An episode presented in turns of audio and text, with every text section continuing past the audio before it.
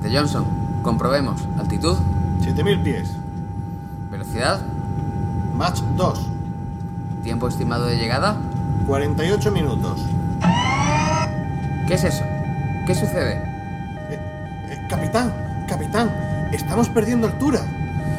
Con lo contento que estaba yo con mi metro ochenta, malditos transgénicos. No, no, que, que estamos en descenso. Ya sabía yo que el jeque iba a dejar el Málaga hecho un solar. No, que, que, que hemos perdido un motor. Mira que te lo tengo dicho. Fíjate bien dónde dejan las cosas. Que, que no, que, que nos vamos a llevar una hostia. ¿Ha entrado el cura de a bordo? Señor, que vamos a morir. ¿A morir? ¿Y qué podemos hacer? Pues si estos van a ser nuestros últimos instantes de vida, podríamos escuchar cine de barra. ¿Cine de barra? Sí, el cine que puedes disfrutar bebiéndote un liso. Tienes razón, Johnson. Y conecte megafonía para que los pasajeros lo escuchen también. Pero póngalo a partir de cosas que nos hacen sentir viejos. Que después de eso, las cosas solo pueden ir a mejor.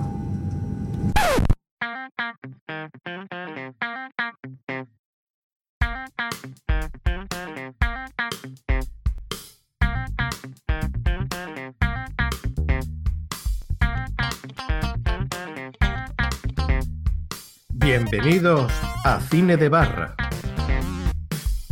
El cine que puedes disfrutar bebiéndote un liso. Hola a todos y bienvenidos una semana más a vuestro podcast cutre salchichero de cine, Cine de Barra. El podcast que tendrás que disfrutar con un leño barra liso fresquito a la orilla del mar. A la orilla del mar porque sabe mejor con estos calores. Bueno, eh, hoy os traemos un programa eh, con una película que nos ha sugerido un oyente. Teniendo en cuenta que sois tres los que nos escucháis, pues vamos a hacerle caso a- al oyente. Este, este oyente no es otro que Luis Verge y nos pidió que hiciéramos un programa sobre el jovencito Frankenstein, una película de 1908 en 1974, perdón, que está dirigida por Mel Brooks. Y para hablar de esta comedia, de este peliculón, porque la verdad es que ya iba siendo hora que trajéramos algo que no fuera de los 80 y que eh, fuera un peliculón, tenemos, entre otros, a Plisken. Hola, eh, buenos días, buenas tardes, buenas noches, según cuando nos estéis escuchando. Y nada, pues vamos a hablar de, esta película. Y yo aquí me encuentro esperando a que sea de noche para ver si me puedo acercar a algún eh, cementerio siniestro y poder coger algún trozo de cadáver y poder montar así la, la bestia de, de Pliskenten. Así que nada, seguiremos hablando de esto. Sí, maestro.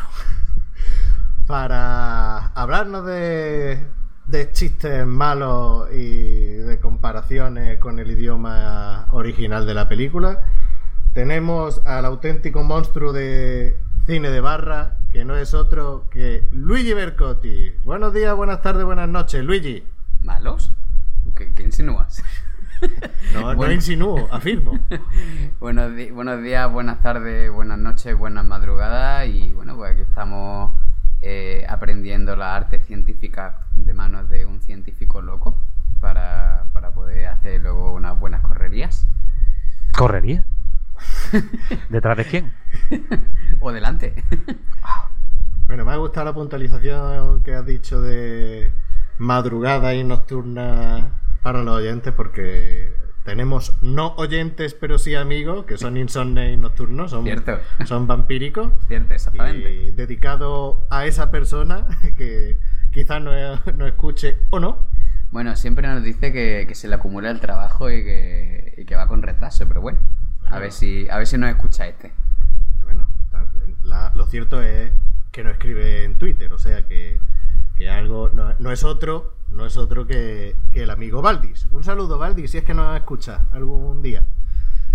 Y también tenemos para comentar esta película a Orri, que estuvo en el anterior programa de cine de tapa, que como ya sabéis, cine de tapa es la versión express reducida de cine de barra, aunque la versión express reducida fue de una hora.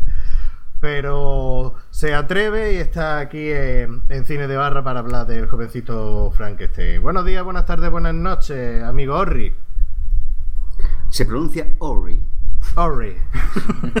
Hola a todos, ¿cómo estamos? Eh, vamos a hablar de un pedazo de película que es El jovencito Frankenstein, mítica. eh, yo creo que eh, es un peliculón y a mí me marcó, la verdad, mm, gran parte de mi vida. Y a ver cómo se da esto porque creo que va a ser muy divertido. Ah, pero entonces vamos a hablar de un pedazo de película, ¿no la vamos a comentar entera o cómo? Totalmente entera. Claro, vamos a hacer como se hizo el, el monstruo. Por partes, la unimos y, sale, y sale el monstruo. Que eres tú.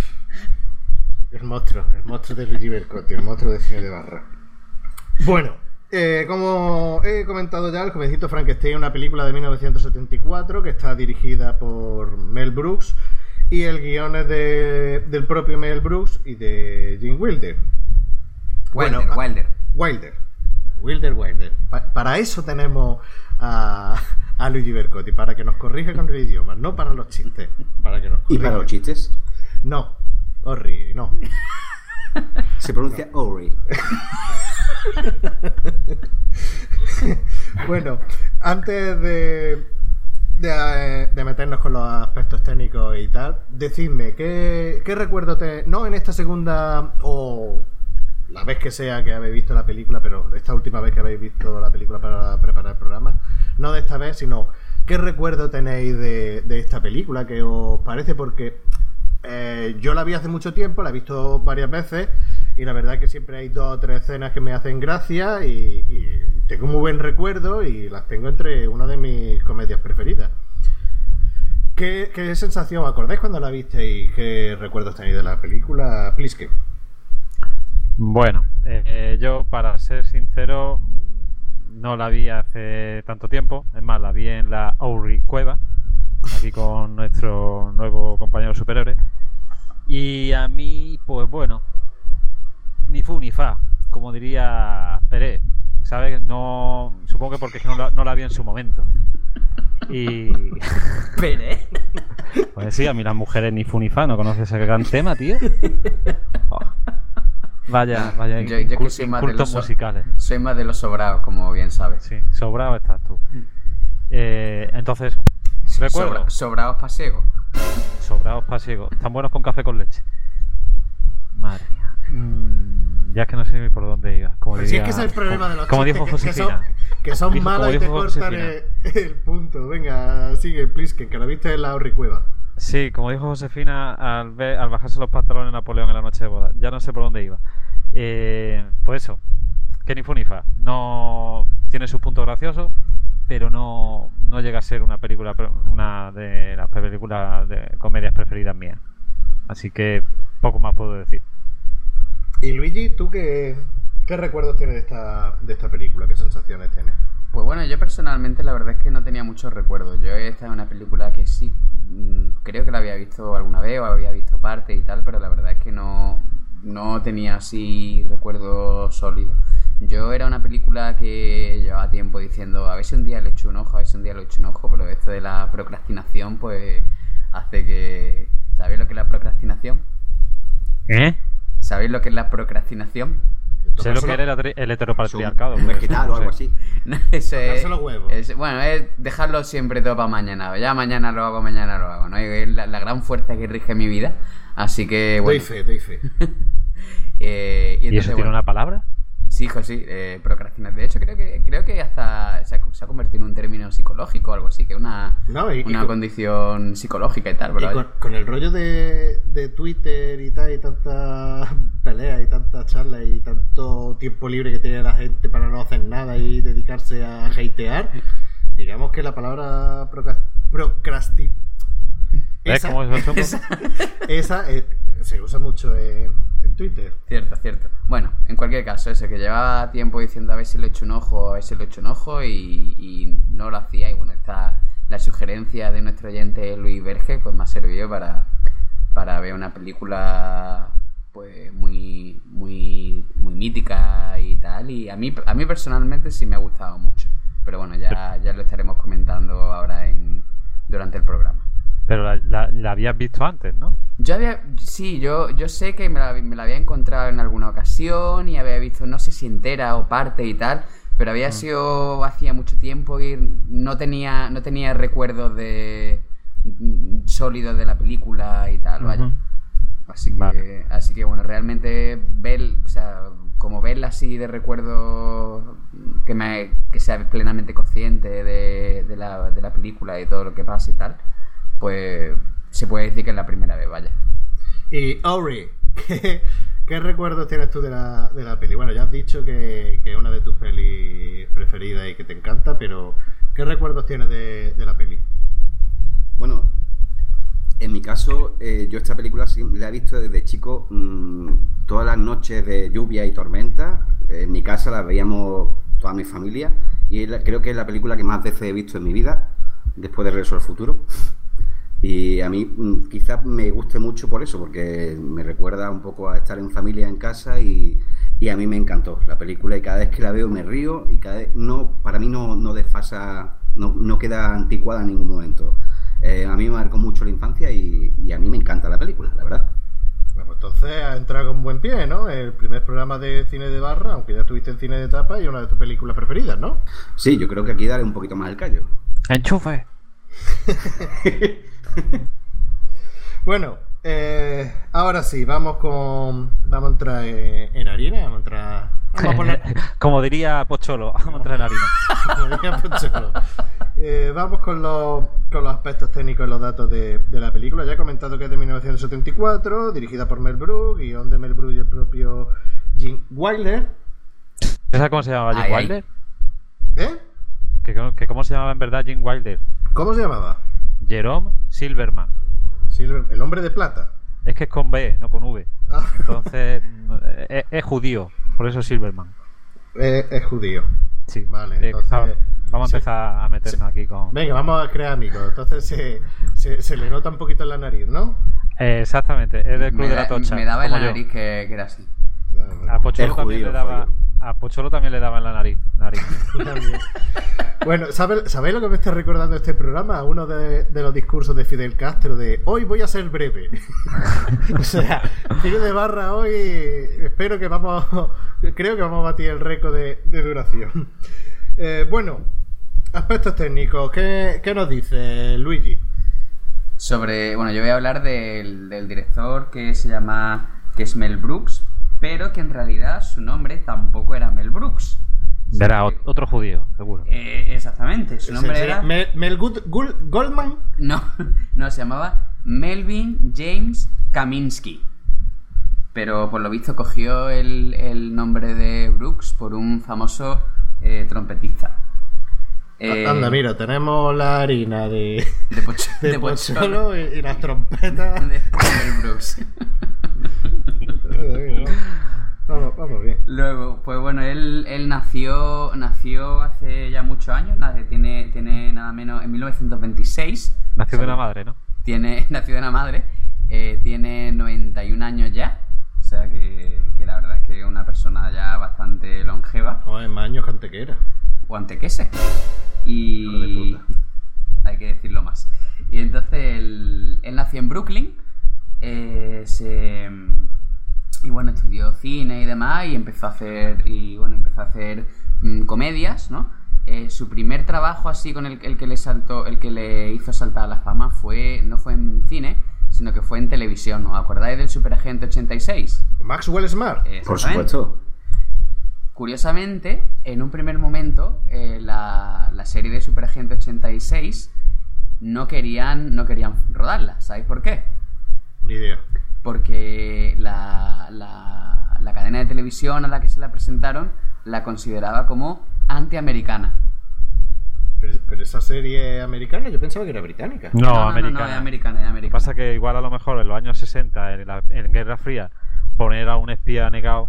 Es, ese es el tema, es decir, el- en plena Guerra Fría, un- una serie paródica de la CIA y de un espía que es un torpe y tal, pues era como reírse de, de, pues, de de, que no, de quien no había que reírse, ¿no? Pero finalmente, pues se, se, rodó y tuvo mucho éxito y a partir de ahí, pues nada, empezó a, empezó a, a dispararse su éxito, ¿no? Y bueno, pues también hizo, hizo películas como Los Productores, que era un, que era un musical y que recientemente, hace pocos años, se ha empezado a hacer también ese musical en teatros. Eh, el productor hizo parodias de películas del oeste como El misterio de las doce sillas o Sillas de montar calientes. Mm, también esa película yo creo que no es de Mel Brooks, yo creo que esa está eh, es de, este tipo de cine que analiza y profundiza bien en cada uno de los actores. Si ya de montar caliente. vale, vale, ya, entiendo. Del cine ese, llamémosle, no sé, X. Llamémosle X. X, sí, como endoscópico. endoscópico. endoscópico, ¿no? Bien. Endoscópico. Luego, también, también en esta silla de montar caliente, también con, con Jim Wilder. Luego, pues rodó el, el jovencito Frankenstein. Luego hizo. O Frankenstein, perdón.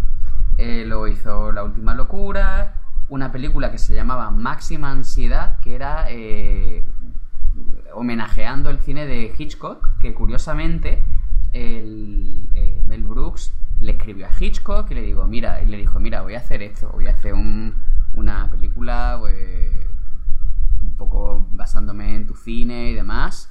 Si hay algo que no te mola, dímelo y yo lo quito, con todo el respeto del mundo. Entonces Hitchcock cogió y le dijo, no, mira, lo que vamos a hacer nos vamos a reunir y vamos a ir hablando de todo esto. Y, Mel Brooks, y, Mel Brooks pues quedó encantado y dice que es uno de los tipos más encantadores con los que, con los que ha trabajado. Cosa curiosa porque Alfred Hitchcock siempre ha tenido una fama de ser un tipo especialito, ¿no? Sobre todo con las mujeres. Pero es que el propio Mel Brooks también es bastante especialito. Sí, bueno, la, las personas especialistas se, o se llevan a matar o, congenian mucho, ¿no? Vaya, de hecho, con, el propio. Con el propio Jim Wilder tuvo, tuvo problemas. Tuvo problemas, tuvieron, tenían un montón de peleas y en plan que me voy de plato no grabo, incluso llegaron a tener un broncón gordísimo y el propio Mel Brooks le pidió perdón a Jim Wilder eh, eh, mediante un sketch televisivo o una escena de película, ¿no? No, lo que, no, lo que, a ver, tuvieron, estaban escribiendo para la película en el, en, el, en la casa de Jim Wilder y entonces tuvieron una bronca y, Mel Brooks, pues, bueno, se comportó de una forma un poco, un poco, un poco, podríamos decir, madura y... Como Pocholo en Tómbola. Exactamente. Y, entonces, pues bueno, resulta que al cabo de un rato eh, llamó por teléfono llamó por teléfono Mel Brooks a Jim Wilder y le dice, oye, mira, tío, ¿quién era el loco ese que tenía este en tu casa que estaba pegando gritos? Que es que lo he escuchado desde la calle. Ten cuidado a quien invita a tu casa porque es peligroso. Es decir, en plan, mira, ese que no era yo, eh, vamos a olvidarnos de lo que ha pasado y perdóname, ¿no? Em, luego, pues bueno, después continuó, continuó haciendo eh, La loca historia del mundo. A mí esa película me encanta. Así, a mí el chiste ese de Papyrus, para el Porrus. Sí, sí, buenísimo. esa peli me encanta. Esa peli la he visto 200 veces. Hace muchísimos años. Puede hace perfectamente 20 años que no veo esa película, pero esa es una de las películas que eh, en mi infancia, en mi juventud, la he visto mil veces. Después vino otra loca historia, la de la galaxia. Ah, de Spaceball. peinemos el desierto, ¿no? y... Ese es muy de tu humor, Luigi, ese es muy de tu humor. Lo curioso, perdón, lo curioso es que eh, eh, la traducción que se le puso aquí, porque vamos, la loca historia del mundo, en verdad en inglés es History of, the World o algo así. Después la loca historia de la galaxia es Spaceball. Y, y, después hay otra más que tampoco, vamos, que es la traducción que se le puso aquí, que pilló al mismo tío cachondo y dice, pues a este tío le voy a poner a todo la loca. Sí, este es un poco como cuando se, se, eh, empezó la moda esta de ponerle la coletilla de como pueda a todas las comedias, ¿no? Sí, la, eh, Spoon Movie. Sí, todas las parodias, la, agárralo como pueda, aterriza como pueda, eh, acampa como pueda, espía como pueda, ¿no? Aquí en España era también, por los políticos, roba, roba lo que pueda y como pueda. Sí, bueno, había una gran mafia estafa como pueda. Que era pues, muy, pues, yo creo que esa la pusieron, la ponían en... en calle Genova, ¿no? Eh, exactamente. Eh, en calle Génova y en Torre En- Triana, en, Exactamente, en Sevilla. era- Ah, tam- Eh, también, también. Aquí, Sí, en aquí- el- aquí en le damos palo de... de- todos lados, izquierda y a derecha y a centro. Aquí se le da palo a todos lados. En el cortijo de, de la señora. De, De, de gusanita. De gusanito tiene un ratón. Vale, eh, luego después vino otra película que era Qué asco de vida. No, ¿esa la, esa la habéis visto vosotros? No. Yo la vi No. hace mucho tiempo y tengo, no sé por qué, tengo una, una escena en la, en la retina que, que Mel Brooks diciendo qué asco de vida y todo el mundo uniéndose, qué asco de vida. Y luego eh, sus dos últimas películas fueron Las locas locas aventuras de Robin Hood Eh, También es graciosa con, con un actor que, que ya hablamos, que salía en, en Hot Shot. El, en Hot- ¿Quién era el...? Hot Shot, el que hacía el equivalente a Iceman en Vale. Top Gun. Vale, a Val vale. Sí, Sí, sí, hombre, sí. de los Halls. No, no, ese era otro. No, ese era otro. Mierda, O- ya, o en- ya o- confundo. Os emplazamos que escuchéis el programa de Hot Shot Ay, 1 ay. y 2 que hicimos hace Y luego semana. la última, en 1995, eh, hizo Drácula, un muerto muy contento y feliz, con, con el grandísimo Leslie Nielsen. El hom- El hombre del pelo blanco. Exactamente. Y bueno, luego, aparte de eso, pues comentar que, que Mel Brooks, aparte de hacer una serie teóricamente antiamericana, pues sirvió en la Segunda Guerra Mundial. Fue... En Carentán. Hizo, pues eso, fue... Estuvo combatiendo en la Segunda Guerra Mundial y, y eso. Bueno, ya sabemos un poquito más del director. Hay algo que se os ha escapado de Mel Brooks, que es que tiene seis dedos. No sé si lo sabíais.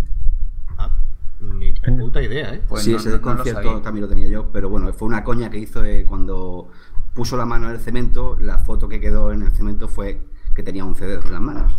Llevaba un dedo postizo que es que es el hombre de la broma infinita. Ah, ah, bueno, pero entonces que no lo tenía, no tenía seis en una mano, o sea, que se Hombre, puso la prótesis, ¿no? El Para que, vea, la coña. el, el que vea el cemento de Hollywood eh, dentro de 100 años dirá, coño, tenía 11 dedos. Pero mira, es- esa, esa coña no, no lo sabía. No lo sabía. Bueno, eh, para el guion se encargó el propio Mel Brooks y, y Jim Wilder, que también protagoniza la, la película. Plisken, ¿qué nos puede decir de, de Jim Wilder? Bueno, pues voy a ser breve, como diría eh, el Fidel Castro. Este Era no judío. está- ¿El qué? Era judío. Fin. Sí, era, era- sí, era judío, tal, la diñó el año pasado, en el 2016. Y bueno, este tío pues participó en- ah, como Mel Brooks en, en La silla de Montal Caliente, los productores en Frankenstein.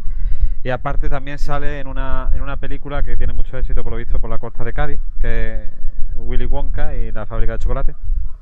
Eh, ¿Tú, sa- tú sabes cómo, cómo lo decía mi compañero de piso de esa sí, película? Charlie y la fábrica de costo. Ahí está. Pues por eso te digo, la costa de Cádiz. Bueno, y en general también de Málaga, para que no enemistarnos simplemente con, con esa parte. Y bueno, de, de hecho, su, su papel en esa película, su papel en esa película dio, dio lugar a, un, a uno de los más utilizados memes que hay por internet. Sí, sí, lo de cuéntanos más. ¿no? Exacta- exactamente, lo de cuéntanos más y con cara como diciendo, sí, cuenta, cuenta. Y bueno, eso, ya te digo, hizo como también fue director, eh, por ejemplo, de la película La Mujer de Rojo. Con, Eh, con nuestra querida. que también hablamos de ella. Os emplazamos también a que lo escuchéis Kelly LeBrock. Kelly LeBron. Exactamente, sí, es verdad. La, buena, la de la mujer alias explosiva. buena que te caga. La mujer explosiva, en inglés, Weirdside. Ahí está. Bueno, también eh, participó en algo que actuó en una película eh, todo lo que quiso saber sobre el sexo y no le enseñó Rocos y Freddy. Y, y bueno, y poco más. eh, la verdad. Yo tengo un También dato más. participó en Broadway y tal. Y bueno, ese, en fin, esa es un poco una breve sinopsis de su carrera. Bueno, yo tengo, yo tengo un dato más que comentar sobre Gene Wilder y que además, bueno, precisamente que hace del, del doctor Frankenstein, ¿no? Cuando era joven, ¿no? Era jovencito. Y a que no sabéis, a que no sabéis No. a, qui- a quién era clavado Gene Wilder cuando era jovencito. Mm, ah, eh, vale, vamos, vamos a hacer como la, bueno, la película no porque no se pueden ver las pistas. Eh, ¿Es un actor querido en cine de barra? Muy querido. Mm, ¿tiene, ¿Tiene un apellido de, de- de- de un director que hizo una película de Vietnam? Puede ser. ¿Habla como llorando? Efectivamente, el señor, nuestro actor Nicolas fetiche, Coppola Cage. Nicolas Coppola Cage, Soy unos hijos de puta. Tenéis que sacar a Nicolas Cage en todos los programas. por supuesto. Bueno, que sepáis que vamos a poner esa imagen en Twitter y en Facebook para que lo veáis, pero sí, en el grupo que tenemos de WhatsApp de, de cine de barra, el amigo Luigi se ha encargado de poner esa foto, esa comparativa de, de Jim Wilder de joven con Nicolas Coppola Cage y tengo que reconocer que Se dan un aire. se- o sea, un aire no, una ventolera. Eh, O Ventolese. Son clavados, son clavados. eh, una otra cosilla, un, un cotilleo, un chismorreo. Eh, empezamos el apartado rosa de, de cine de barra. Eh, nota este, eh, Jim Wilder eh, participó con Richard Pryor en varias películas. eh, no me chilles que no te veo. Eh, No me mientas que no te creo, ¿no? Exactamente, no me mientas que no me creo, no te creo. Y creo que en otra más. Mm, creo que fueron tres, pero vamos. Pues al parecer es lo típico, que tú ves a lo mejor dos actores que hacen varias películas o series y tal, y piensas, "Oh, esta gente se tiene que ir después ahí a, darle a, lo- a- a tirarle a los palomos y a, a beberse el agua a los floreros. A beber liso. A ver, liso. eh, y no, al parecer no, no, no, no se llevaban no se llevaban bien. Más que nada porque al que le gustaba tirarle a los palomos de verdad era a- al amigo Richard Pryor. Que, que Claro, tenía... Es que es normal, porque Richard Pryor en esa película hacía de ciego. Ahí está, era exactamente, siempre ciego. Ciego Siempre ciego siempre. Y por lo visto que era- también le encantaba de- la harina y, y tal. Y entonces por lo visto eso, que durante las actuaciones, durante el trabajo bien, pero una vez que cortaban, fuera, ¿sabes? Que el otro se iba y se quitaba de en medio y ya está. Ri- Richard Pryor era, era olímpico en la disciplina de levantamiento de vidrio en barra fija, ¿no? Eh, sí, sí, podría decirse que sí. Hacía como Robbie Fowler, el del Liverpool jugando al fútbol cuando celebraba los goles. Que se iba a la línea de, a la línea de fondo y, y, y como diría siniestro total, sniff, sniff, todo por la nariz. Bueno, bueno, ese, ese comentario. Que no sirve para nada, pero bueno. No, tú siempre aportas comentarios de calidad. Siempre te lo digo. Bueno, Bueno, aprovecho también. venga, Ori. bueno, además de del propio Jim Wilder que hace del doctor Frederick Frankenstein o Frederick Frankenstein o ¿cómo era? Frederick Sí, Fr- Frederick Frankenstein. Frankenstein, eh, que hace de, de, de Frederick Frankenstein. Eh, tenemos a, a Martin Feldman, que hace el papel de Igor o Igor. Cajones. También en el reparto tenemos a Peter Boyle haciendo de, del monstruo de Frankenstein.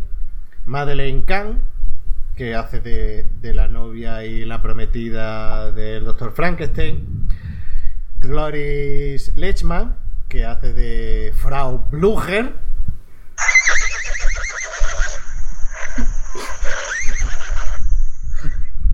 También tenemos a, a Terry Gar, que hace de Inga, de la ayudante del doctor Frankenstein. Aparece incluso Jim Hackman haciendo un papel de un sketch que se está metido ahí, eh, con, casi con calzo 2. eh, En plan Matrix Revolutions, en ¿no? plan Matrix Revolution. Vamos a meterlo ahí que encaje, pero ajustadito. ¿Vosotros reconociste a Jim Hackman cuando.? Yo, yo no me di... Yo, vamos, yo vi que era Jim Hackman después. Yo cuando, cuando vi la película no, no lo reconocí, la verdad. No, yo preparándome, yo no sabía que era Jim Hackman. Yo ni siquiera recordaba que Jim Hackman aparecía en la película haciendo de ciego. Tampoco. Yo tampoco.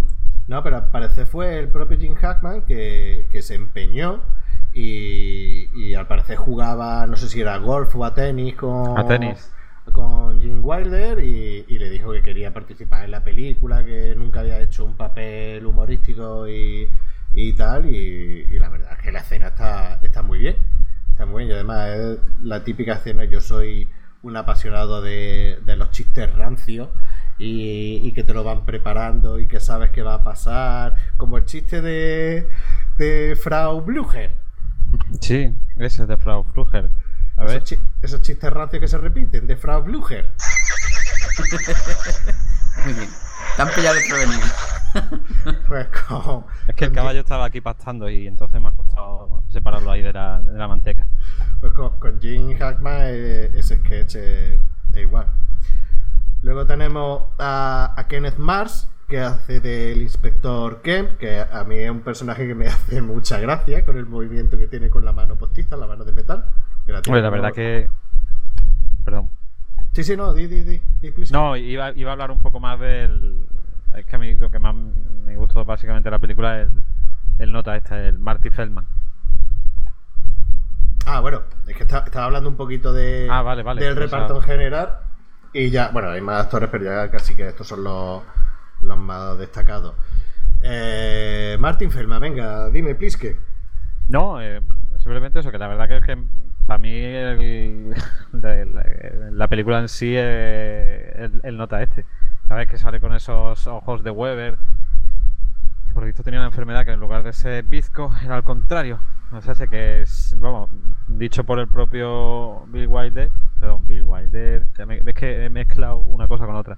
El Mel Sí. Brooks, ese- no, comentado por el propio Mel Brooks, el director, eh, tenía una vista periférica acojonante, pero si te ponías muy cerca de él, de frente, no te veía bien. Porque no podía fijar la vista. eh, O sea, era, era el típico para llevarte a la playa, ¿no? Porque mientras, mientras estás en el agua te vigila la toalla, ¿no? Sí, salvo que la toalla esté en el frente, porque entonces que te la puede, te la pueden robar y te pueden hacer lo que quieras. Y eso, y la verdad que, el personaje ese es bastante, bastante curioso. El provisto era. murió relativamente joven porque el tío era. fumaba como un carretero, se hartaba de café y era vegetariano, pero lo que comía, esto es- en la película comentada por el director lo, lo dice, el tío se, se comía mantequilla, eh, mucha nata, huevos, total. El colesterol lo tenía por las nubes y al final le dio un paro cardíaco y con 48 tacos, en verdad jovencillo. Bastante, bastante. Pues sí, Por eso yo digo, es que fumaba mucho, tomaba café y la, y la comida que tomaba, pues no era comida basura, porque no llegaba a ser eh, carnívoro, pero vamos, que tampoco era tampoco era muy saludable. Era, era un humorista inglés, bueno, inglés o británico, no sé exactamente. Eh, Sí, en Londres. de- ah, pues entonces más inglés que eso no hay nada. Eh, y era un, humor- un humorista inglés que salía mucho en, en televisión. Y aparte de sus actuaciones en televisión, destacar, además del papel por el que es conocido de Igor o Igor en el jovencito Frankenstein, también salía en otra película con que fue continuación, fue al año siguiente, del propio Jim Wilder, que era el hermano más listo de Sherlock Holmes, que era otra parodia de las típicas películas de Sherlock Holmes. Y la verdad es que Martin Feldman pues le da el toque de humor porque en realidad el jovencito Frankenstein es una película cómica, pero lo quitando el, el inspector Ken y, Igor, el resto de, de personajes casi casi que se lo toman en serio. O sea, eh, la interpretación está muy bien. Te ríes muchísimo de Jim Wilder, pero es por, por la. Es que yo veo la cara de Jim Wilder y a mí me hace gracia. Pero en esta película no está sobreactuando ni está haciendo nada del otro mundo. Sin embargo, Martin Feldman sí le da ese contrapunto humorístico que, que, da muy bien en la película. De hecho, parece que va un poco a su bola. Eh, da la impresión de que él no está haciendo un papel, está pasando de todo y pasándoselo de puta madre mientras rueda. Sí, sí, De hecho, habla, habla, o sea, rompe la, la cuarta pared, habla directamente en un momento dado con el público. Sí, eso, eso lo hacía bastante este, Mel Brooks. Eh, lo hacía en otras películas también, de jugar con que los personajes interactúen con el público que lo está viendo y demás. Y también fue uno de los requisitos que le exigió eh, eh, Jim Wilder a, a Mel Brooks que no saliese en la película porque también tendía a romper esa tendencia, como tú dices, Luigi. Sí, es, eh, es cierto que él, él siempre, pues bueno, que sa- sale, hace algún pequeño cameo en sus películas por lo menos y demás. Y le dijo Jim Wilder, mira, tú no salgas porque entonces va, va a romper el, el ambiente y demás. Y entonces pues al final se salía, pero de una Bueno, forma, sa- salía de una forma, luego- forma sonora. Ahora, ahora lo veremos. Ya lo- ahora lo lo, ahora lo veremos después. cuando analicemos la película escena por escena, prácticamente. Pero que no, eh, tienes razón, no, no le pega, no le pega salir, porque la, la película está rodada como una película seria. O sea, una cosa es que sea que te partas el ojal viendo la película, pero está rodada como algo serio. De hecho, que se grabe en blanco y negro la película ya en el 74, siendo ya el blanco y negro estaba eh, pasado de moda y, no quería grabarse. De hecho, fue una de las condiciones que pusieron para que se grabara la película, porque la productora, eh, creo que era 20th Century, quería que fuera en color y se empeñaron en que fuera en blanco y negro para parecerse cada vez más a la original, a la película original de, de Frankenstein. Eh, incluso utilizaron parte del decorado y parte de, del maquillaje para, para el monstruo eh, en sí, el monstruo de Frankenstein. Sí, porque lo tenía. Y del el- decorado. Sí, Sí, de, decorado. de- de la película de Frankenstein de verdad, que el que, el que había hecho. Pero de verdad, ¿esta de mentira? de, la la, de la original. de la película de verdad. La original. Sí, la de 1931 de James Whale, el doctor Frankenstein. Y entonces, pues, el, el tío que había hecho todos los aparatejos y tal, pues lo habí- los tenía por ahí guardados en, en su garaje, en su casa, no sé qué, y dice, pues mira, te lo... Déjanoslo y, te, y te, te damos crédito en la película. Y entonces, pues, lo utilizaron lo- los mismos que se habían utilizado en la película de Frankenstein original. Bueno, también por, por dar un, un toque, otra puntualización al reparto y ya terminamos con el reparto, decir que, que sus dos, o sea, sus dos, dos de las actrices principales eh, fueron nominadas a, los Globos de Oro. Por un lado estaba, por un lado estaba la señorita Leckman, y por otro lado estaba, o sea, que fue nominada como, como mejor actriz de musical comedia. Y por otro, actriz secundaria estaba la señorita Khan. Con lo cual, dos de las actrices principales, pues, digamos que lo hicieron bastante bien. Que la interpretación era bastante. Y de, y de hecho, una curiosidad es que la- las dos actrices, la que, la que hace de Inga y la que hace de la de la, de la prometida de, de Jane Wilder, ¡Oh, misterio de la vida! en principio tenían, tenían programado hacer cada una el papel de la otra. Pero finalmente, pues, hablaron y dijeron, oye, mira, pues yo creo que mejor hacemos, nos intercambiamos los papeles. Y, y al final, pues, terminaron siendo, pues bueno, como acabó siendo. Al contrario de como en principio estaba planeado. Pues sí. Bueno, eh, más datos técnicos. A mí me gustaría nombrar y, y citar a- al encargado de la música original, que no es otro que John Morris, que eh, visto años después, en aquel momento, cuando vi la película no le presté atención, pero ahora con, con los memes, los chistes de internet, pues sí, sí, sí tengo que nombrar lo que eh, no sé si habréis visto el meme que hay o el chiste que hay de la ardilla que mira fijamente a la pantalla pues utiliza la canción de bueno la, la- canción del jovencito Frankenstein la melodía esta de tensión de Tan, chan chan chan. Me, me parece parece épico. ¿qué os pareció la banda sonora a vosotros? A mí personalmente me parece que, que acompaña muy bien a la película y, y que da, da como muy, muy buen ambiente de película de terror de, de los años 30 y, y, por ejemplo cuando está, cuando está durmiendo la siesta eh, Jim Wilder y de repente se despierta y está sonando el violín y, y es como, muy hipnótico y como que ya te llama para seguir la música y tal. A mí me parece que, que pega muy bien con el resto de la, con el resto, vamos, con lo que es la, la película. Sí, es que además de, de la música, los efectos de sonido estuvieron nominados a, al Oscar porque la verdad es que queda súper bien, está súper bien eh, acompañado, súper bien eh, complementado y, sitúa la película, eh, digamos que vale, la película antigua del 74, pero parece mucho más vieja. Sí, sí, totalmente, vaya. Si no fuera porque a Jim Wilder lo conoces de películas posteriores y tal, podría pasar por, por una película de, pues, de la época de blanco y negro de verdad.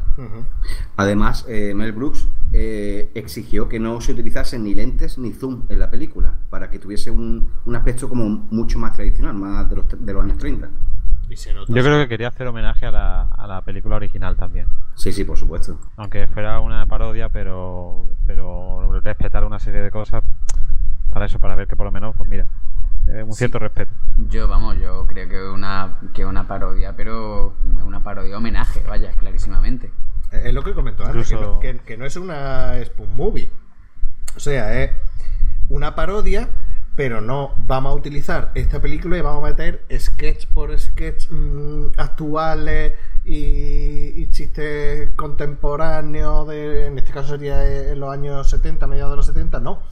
Es un humor que funciona en cualquier momento. No un humor, porque si tú ves las películas, las Spoon Movies, sí, es un humor absurdo, pero meten muchos chistes de ese momento.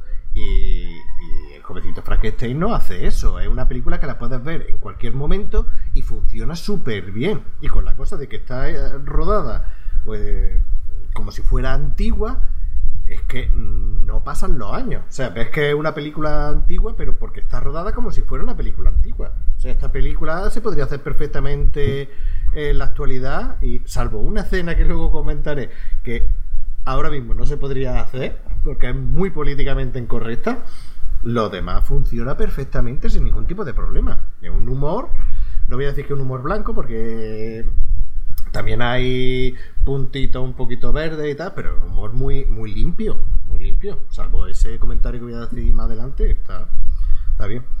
¿Hay algo que queréis comentar más de tema de, de actores, de reparto o aspectos técnicos? En principio no.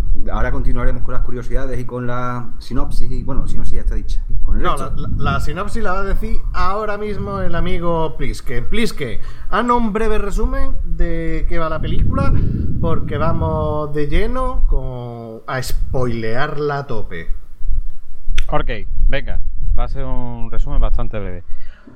Un nota neurocirujano. Era judío. eh, eh, sí, bueno, el, el este, el Martin Feldman también era de origen judío. Eh, esto va a ser una conspiración, en verdad, como diría eh, el otro del bigotillo, que sabía hablar inglés muy bien. Otra vez me he ido como Josefina al ver la noche de boda del pene a Napoleón. Un neurocirujano, eso, un nota, que es neurocirujano, que, que es descendiente de Frankenstein, perdón, eh, Frankenstein. Bueno, que pues hereda, llega un tío y le dice, mira, que ha heredado un castillo en Transilvania. Y dice, pues vamos a dar un garbeo por allí, a ver lo que se cuenta esta gente. Al llegar allí, pues se encuentra un ayudante que es jorobado, eh, que es eh, Igor. Perdón. Igor. Igor, exactamente. Gracias, Orri. Ori. Ori. Vale, Orri, vale. Una asistente de laboratorio que se llama Inga, que tiene un buen par de aldabas. Y por último, una vieja ama de llaves que se llama Frau Blucher.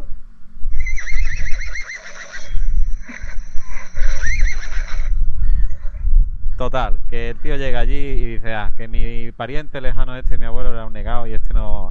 Las cosas que hizo era de loco y de flipado. Pero descubre un librico un- que tiene eh, es, menos complicado que el manual de Ikea para hacer la, la estantería eh, Libby creo que es y ve que puede hacer un, monstruo como hizo su, abuelo entonces a partir de ahí se le va la pinza y, nada pues crea un, un bicho con un, con un cerebro curioso y, y bueno, pues al final, no sé si contar también la parte final del todo, después la contamos, en la que al final se va se va con una jamelga y le enseña el verdadero monstruo que habita en, en él. Que, que no- y, y nada, y así termina la, la película, básicamente.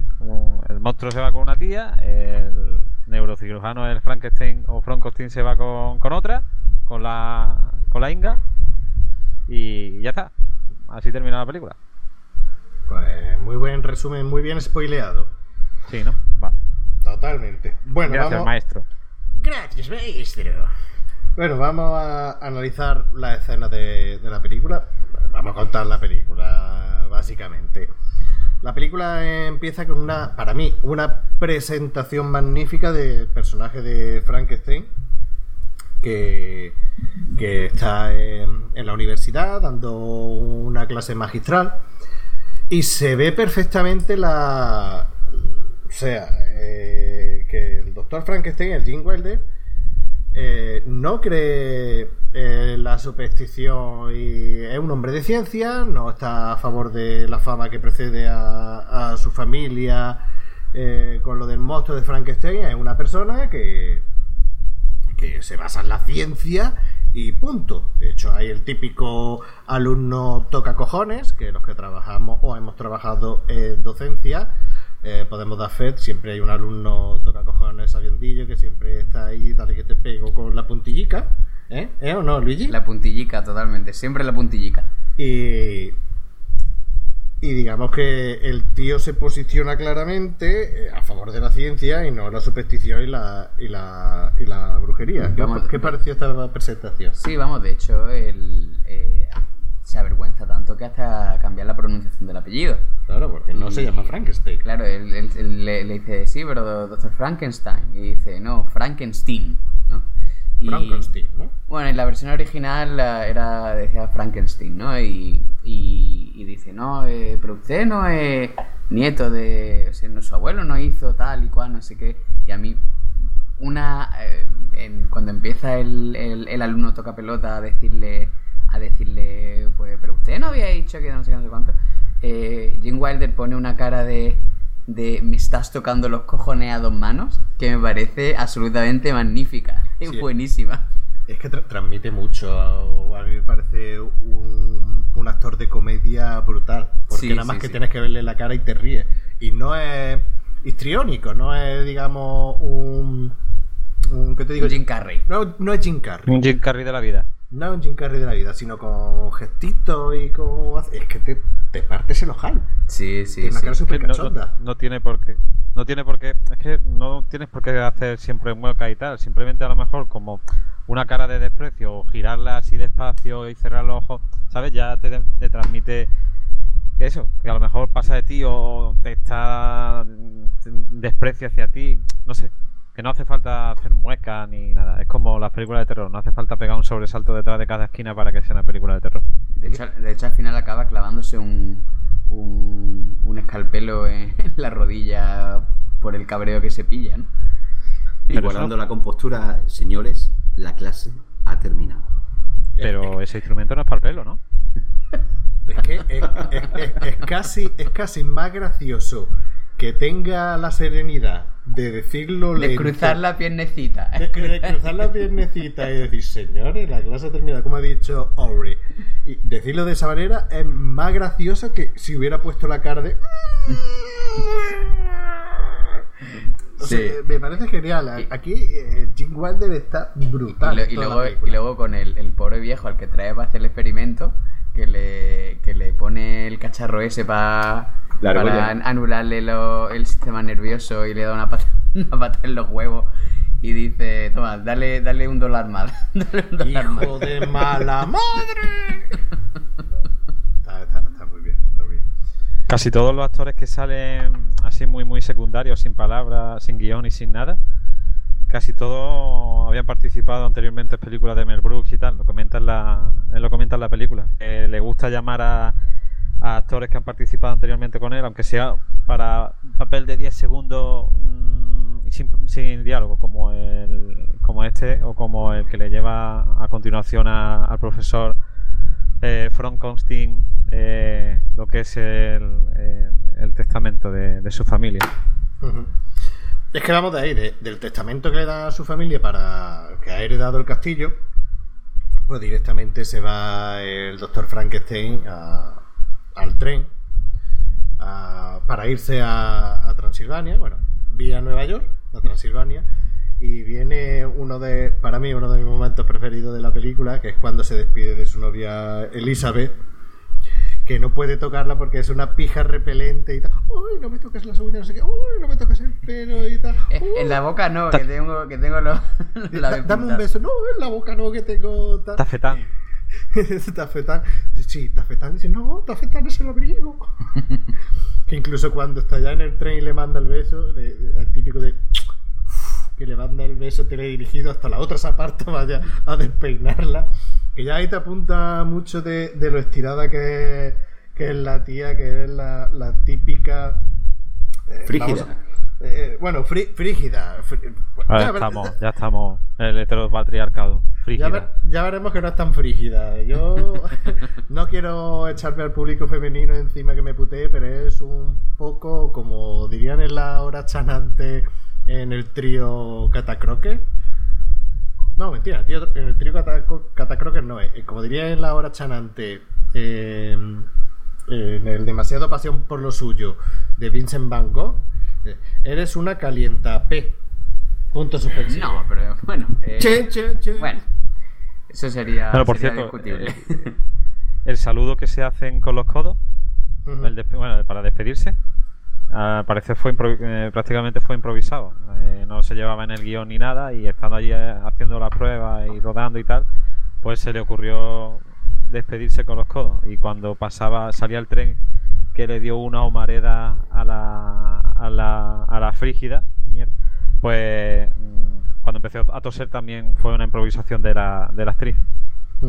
Luego después en el en- en- cuando llega a Transilvania cuando llega a Transilvania en el tren tiene hay un momento que hay un chiste que se pierde la traducción pero que de hecho es un chiste que incluso buscándolo eh, es muy difícil de, de pillar pues cuando él cuando le pregunta al niño si es Transilvania y demás Ya, ya, te limpio los zapatos. Sí, claro, le, le dice, lo- le dice ese, que si le limpia los zapatos, que se le da un shine, que, que se llama, ¿no? Y una, una cosa que no, viene a, que no viene a cuento de ninguna manera, porque el niño está fuera, Jim Wilder está en el tren toda- todavía, el niño se estaba yendo, y Jim Wilder pone una, pone una cara rara, ¿no? Y yo digo, uy, este tiene que ser un... Tiene, tiene que tener algún tipo de algún tipo de, de significado oculto. Buscándolo, he visto que por lo visto, vamos, hay gente que dice que es el mejor chiste de la película y que tiene que ver, es que es una, es una referencia a una canción, creo que de una película antigua. O sea que ese es un chiste que se, que se pierde en la traducción, pero que además, mm, como leí yo en un comentario de YouTube mientras investigaba, como que tienes que tener 120 años para poder coger la referencia, ¿no? O sea que en ese sentido ahí hay un, un chiste que se pierde tanto por traducción como por, por falta de referencias culturales, vaya. ¿Sabes qué edad tenía el crío del andén? Eh, pues no. 17 años. Joder, pues tenía los huevos negros y parece un chinorri. Sí, sí. Sí, sí, pues eso, 17 años. Dice que, que Pero al ¿cómo final te- coló el nota. Que sí, que sí, que lo dice el director. En la Joder. película dice que estábamos buscando a un niño, pero que allí por lo visto llegó un nota que daba el pego, total, lo enfocaron de cintura para arriba y eso, más o menos, y tenía 17 años. Joder. Bueno, eh, Luigi se me ha adelantado, pero eh, como estábamos hablando de el doctor Frankenstein, se despide de su novia Elizabeth y va en tren a, a Transilvania vía Nueva York, eh, un camino muy, muy típico. Contrabordo. Y cuando llega se encuentra el niño este y llega la presentación de Igor o Igor que, que se encuentran en se encuentran en, en Transilvania en la parada de- del tren y se saluda y, y en la presentación da de usted doctor Frankenstein no Frankenstein. Ah, y también es Frederick no Frederick. Y ya yo, yo lo que lo que no sé muy bien es si cuando si cuando Igor se cambia la pronunciación lo hace para reírse de que Frankenstein diga Frankenstein o si lo o si es una cosa en plan eh, mm, me estoy que me estoy riendo de, o sea estoy criticando que tú te cambies la pronunciación y luego yo también luego yo también resulta que también tengo la pronunciación equivocada no sé yo por dónde por dónde querían enfocar el chiste los creadores Luigi, bueno aquí creo que puedo contestarte. dime A ver, eh, cuando empieza con toda la coña, que es un momento genial de la película, Frederick Frankenstein, eh, Igor, aparte de darle por culo con... No, se pronuncia Igor. Eh, también es un juego de palabras en inglés que es Igor, de ojo, que quiso, quisieron hacer un chiste con eso precisamente por la mirada de Feldman. ah Una mirada eh, penetrante. eso no lo no Igor. lo, no lo sabía No, me, me pareció muy curioso. Y si me, si me permitís, eh, un poquito después de ese momento, cuando bajan unas escaleras y le da el bastón a Igor a, a Frankenstein, eh, ¿recordáis el momento? Sí, sí, sí. Sí. Le dice por aquí, maestro, y en español dice es por aquí, pero en inglés eh, dicen walk this way, ¿vale? Mm. Entonces, Aerosmith hizo una canción eh, que se llama Walk This Way, en, basada en, en, estas, en esta secuencia de la película, porque le hizo un montón de gracia a Steven Tyler, porque Walk This Way puede también interpretarse ande de esta manera, anda de esta manera. Entonces, cuando van bajando la escalera con ese mini bastón, Igor, como tiene joroba, variante, como después veremos, va agachándose, entonces le dice ande de Walk This Way, y entonces se ve a Jim, al protagonista, al Frankenstein, andando también agachado, como, y, y pone la cara de coño, me está vacilando el Igor este. Sí, esto, ese, ese es uno de esos de los chistes, una, una cosa que pasa, esta es una película que hay que intentar verla en versión original porque en la versión doblada se pierden muchos chistes, ¿no? En este caso, el, ese es uno de, los que yo quería comentar, ¿no? Y, efectivamente, ¿no? Dice, cuando dice, yo luego vi la, la, la versión doblada, ¿no? Y dice algo así como, sí, sígame maestro, ¿no? Y, luego le dice, mm, apóyese con este bastón o, o algo así, ¿no?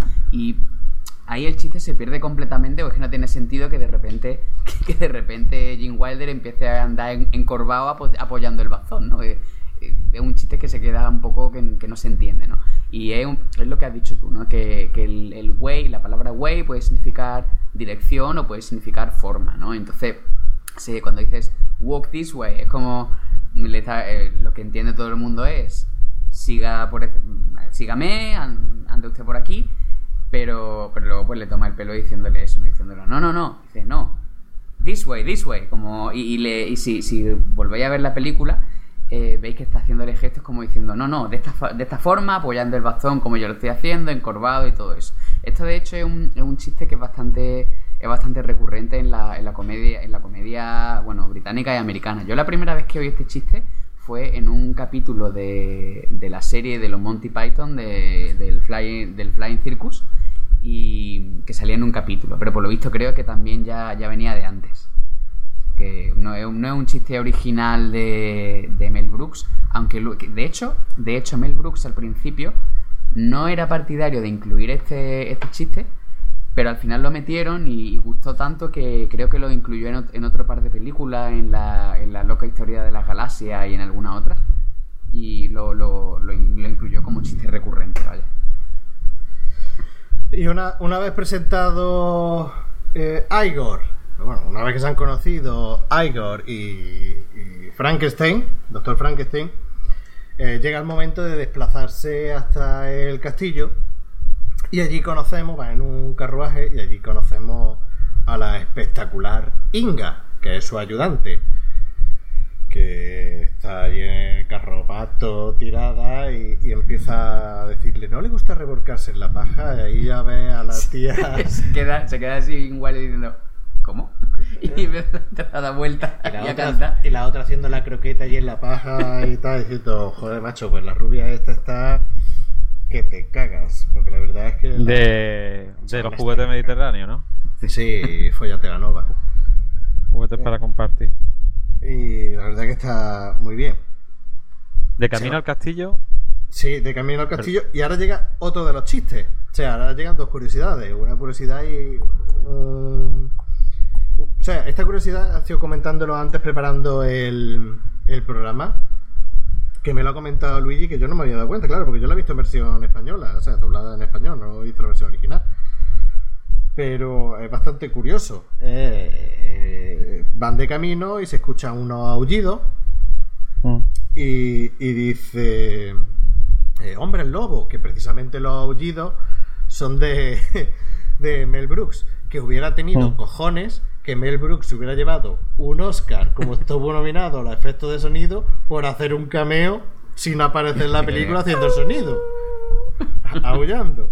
Y aquí viene, eh, ahora lo va a contar Luigi, eh, eh, la gracia que tiene el chiste, porque si lo ves en español no tiene, o sea, a mí yo no me di cuenta porque dice, hombres lobo, eh, sí, por allí, allí castillo, ¿está usted seguro? Sí, esta mañana estaba el castillo en esa dirección. Así, bueno, pues ahora lo veremos. Y bueno, esto, Sí, eso no tiene es- ni puta gracia. Eh, Eso, claro, eh, a ver, no, no, a ver, no, no es que pienses que no tiene ningún, ni puta gracia, es que piensas que ahí no hay ningún chiste. claro. Es decir, que simplemente pues coge y dice, hombre lobo. Y dice, y dice Jim Wilder, hombre lobo. Y entonces Igor dice, allí. Y dice Jim Wilder. Where, Y claro. dice, y dice, allí lobo, allí castillo. Y entonces se acerca, se acerca Jim Wilder y la versión española dice, dice, ¿estás seguro que está el camino para el castillo? Totalmente sin venir a cuento, ¿no? Y dice, esta mañana lo era. Y dice, y si no, pues mala suerte, ¿no? Entonces te queda un poco como diciendo, eso no tiene ningún tipo de sentido, ¿no? En realidad, la cosa es que en, inglés el hombre lobo se llama werewolf. Entonces cuando dice, cuando dice la, cuando dice Inga, dice werewolf y dice Jim Wilder, werewolf. Entonces el eh, Igor dice there, como diciendo allí, y se queda Jim Wilder diciendo, ¿cómo? ¿Qué me está diciendo? Y dice there wolf, there castle, como diciendo, en plan, como si estuviera hablando en indio, ¿no? Y Claro. diciendo, ¿dónde lobo? Ahí, ahí lobo, ahí castillo. Y entonces se queda Jim, Jim Wilder, se- Jim Wilder se acerca, se acerca a donde está, a donde está eh, Igor y le dice, ¿pero por qué me dice esto? Y dice Igor, ah, no sé, pensaba que querías que habláramos así. Y dice, y dice, no, no, no quiero. Y dice, ah, pues, pues, pues como tú quieras. Y dice, I'm easy, soy fácil, me, me, me adapto a todo, ¿no? Entonces, un chiste que yo cuando, cuando lo oí en la versión original me reí mucho y, y me pregunté cómo lo habrán traducido. Pero bueno, no lo tradujeron, No sim- simplemente pues, salieron del paso sin, poder, sin poder traducirlo. Pues nada, del mismo, del mismo traductor de los, de los títulos de las películas de Mel Brooks. No, pero es que en este caso es complicado traducir ese tipo de. Pues te lo inventas, coño. Para eso te pagan. Y llegamos al castillo. Y llegamos al castillo, ¿no? Llegamos al castillo y. y llaman a la puerta. Que ahí también es otro momento. eh, luego ya hablaremos de nuestras cenas preferidas, pero yo ya aquí pongo mi, mi puntica de que esta es una de ellas por partida doble.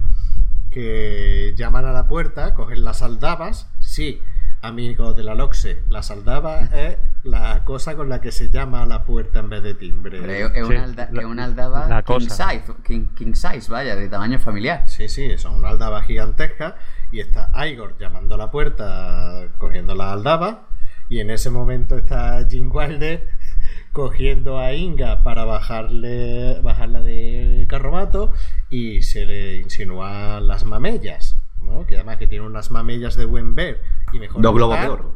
Dos globos de oro, de buen ver y mejor tocar. Y además es que yo no, o sea, yo no soy un experto en, en, llevar sujetador. Yo no llevo sujetador. ¿Vale? Entonces, o sea, yo como cualquier heterosexual de género masculino, me fijo en las mamellas, pero no soy un experto y tal. Pero a mí me da la impresión de que la tía esta, la Inga, en toda la puta película no lleva sujetador, porque van ahí los pechitos al run run. Ahí va freedom, libre, libertad. Comentario imprescindible Sí, sí. En, el, en Sí, el sí. anal- en el a- análisis de la película, vamos. Sí, sí. Pero la cosa es que Jim Wilder, que, que esa otra cosa que durante toda la película parece bastante asexual, o sea, Mm. no, no está atento a las indirectas que le tira. La, eh, sí intenta zumbarse a su prometida, pero como ella siempre le para los pies, pues digamos que. No es que no le deja acercarse ni siquiera. Claro, pero, pero a, a Inga, a las indirectas que le tira Inga no las ve, ¿no? Y entonces él, cuando, cuando Igor está llamando a la puerta y dice, eh, vaya par de aldabas, la, la Inga le mira y le dice, gracias.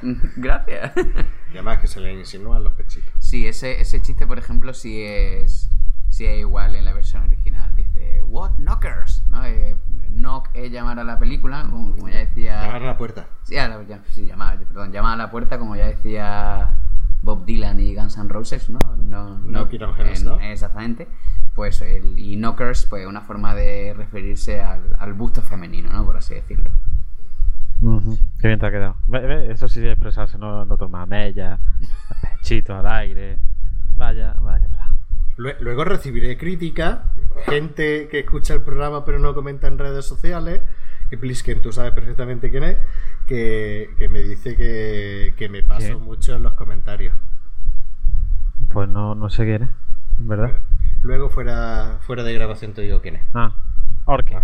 ¿vale? Y entonces llama a la puerta y ¿quién abre a la puerta de la mansión? Pues... Frau Blucher. ¡Eh! No he encontrado la aplicación. Chan, chan, chan. Aparece... Ahí, con Messi, con Messi. Aparece maestro. aparece eh, esta actriz, que esta, esta actriz no es tan fea, lo que pasa es que la pusieron aquí con el lunarico, con el recogido y tal, pero la tía no es tan fea. En plan institutriz. La señorita Rottenmeier. Eh, Exactamente. Aparece Freud Blucher.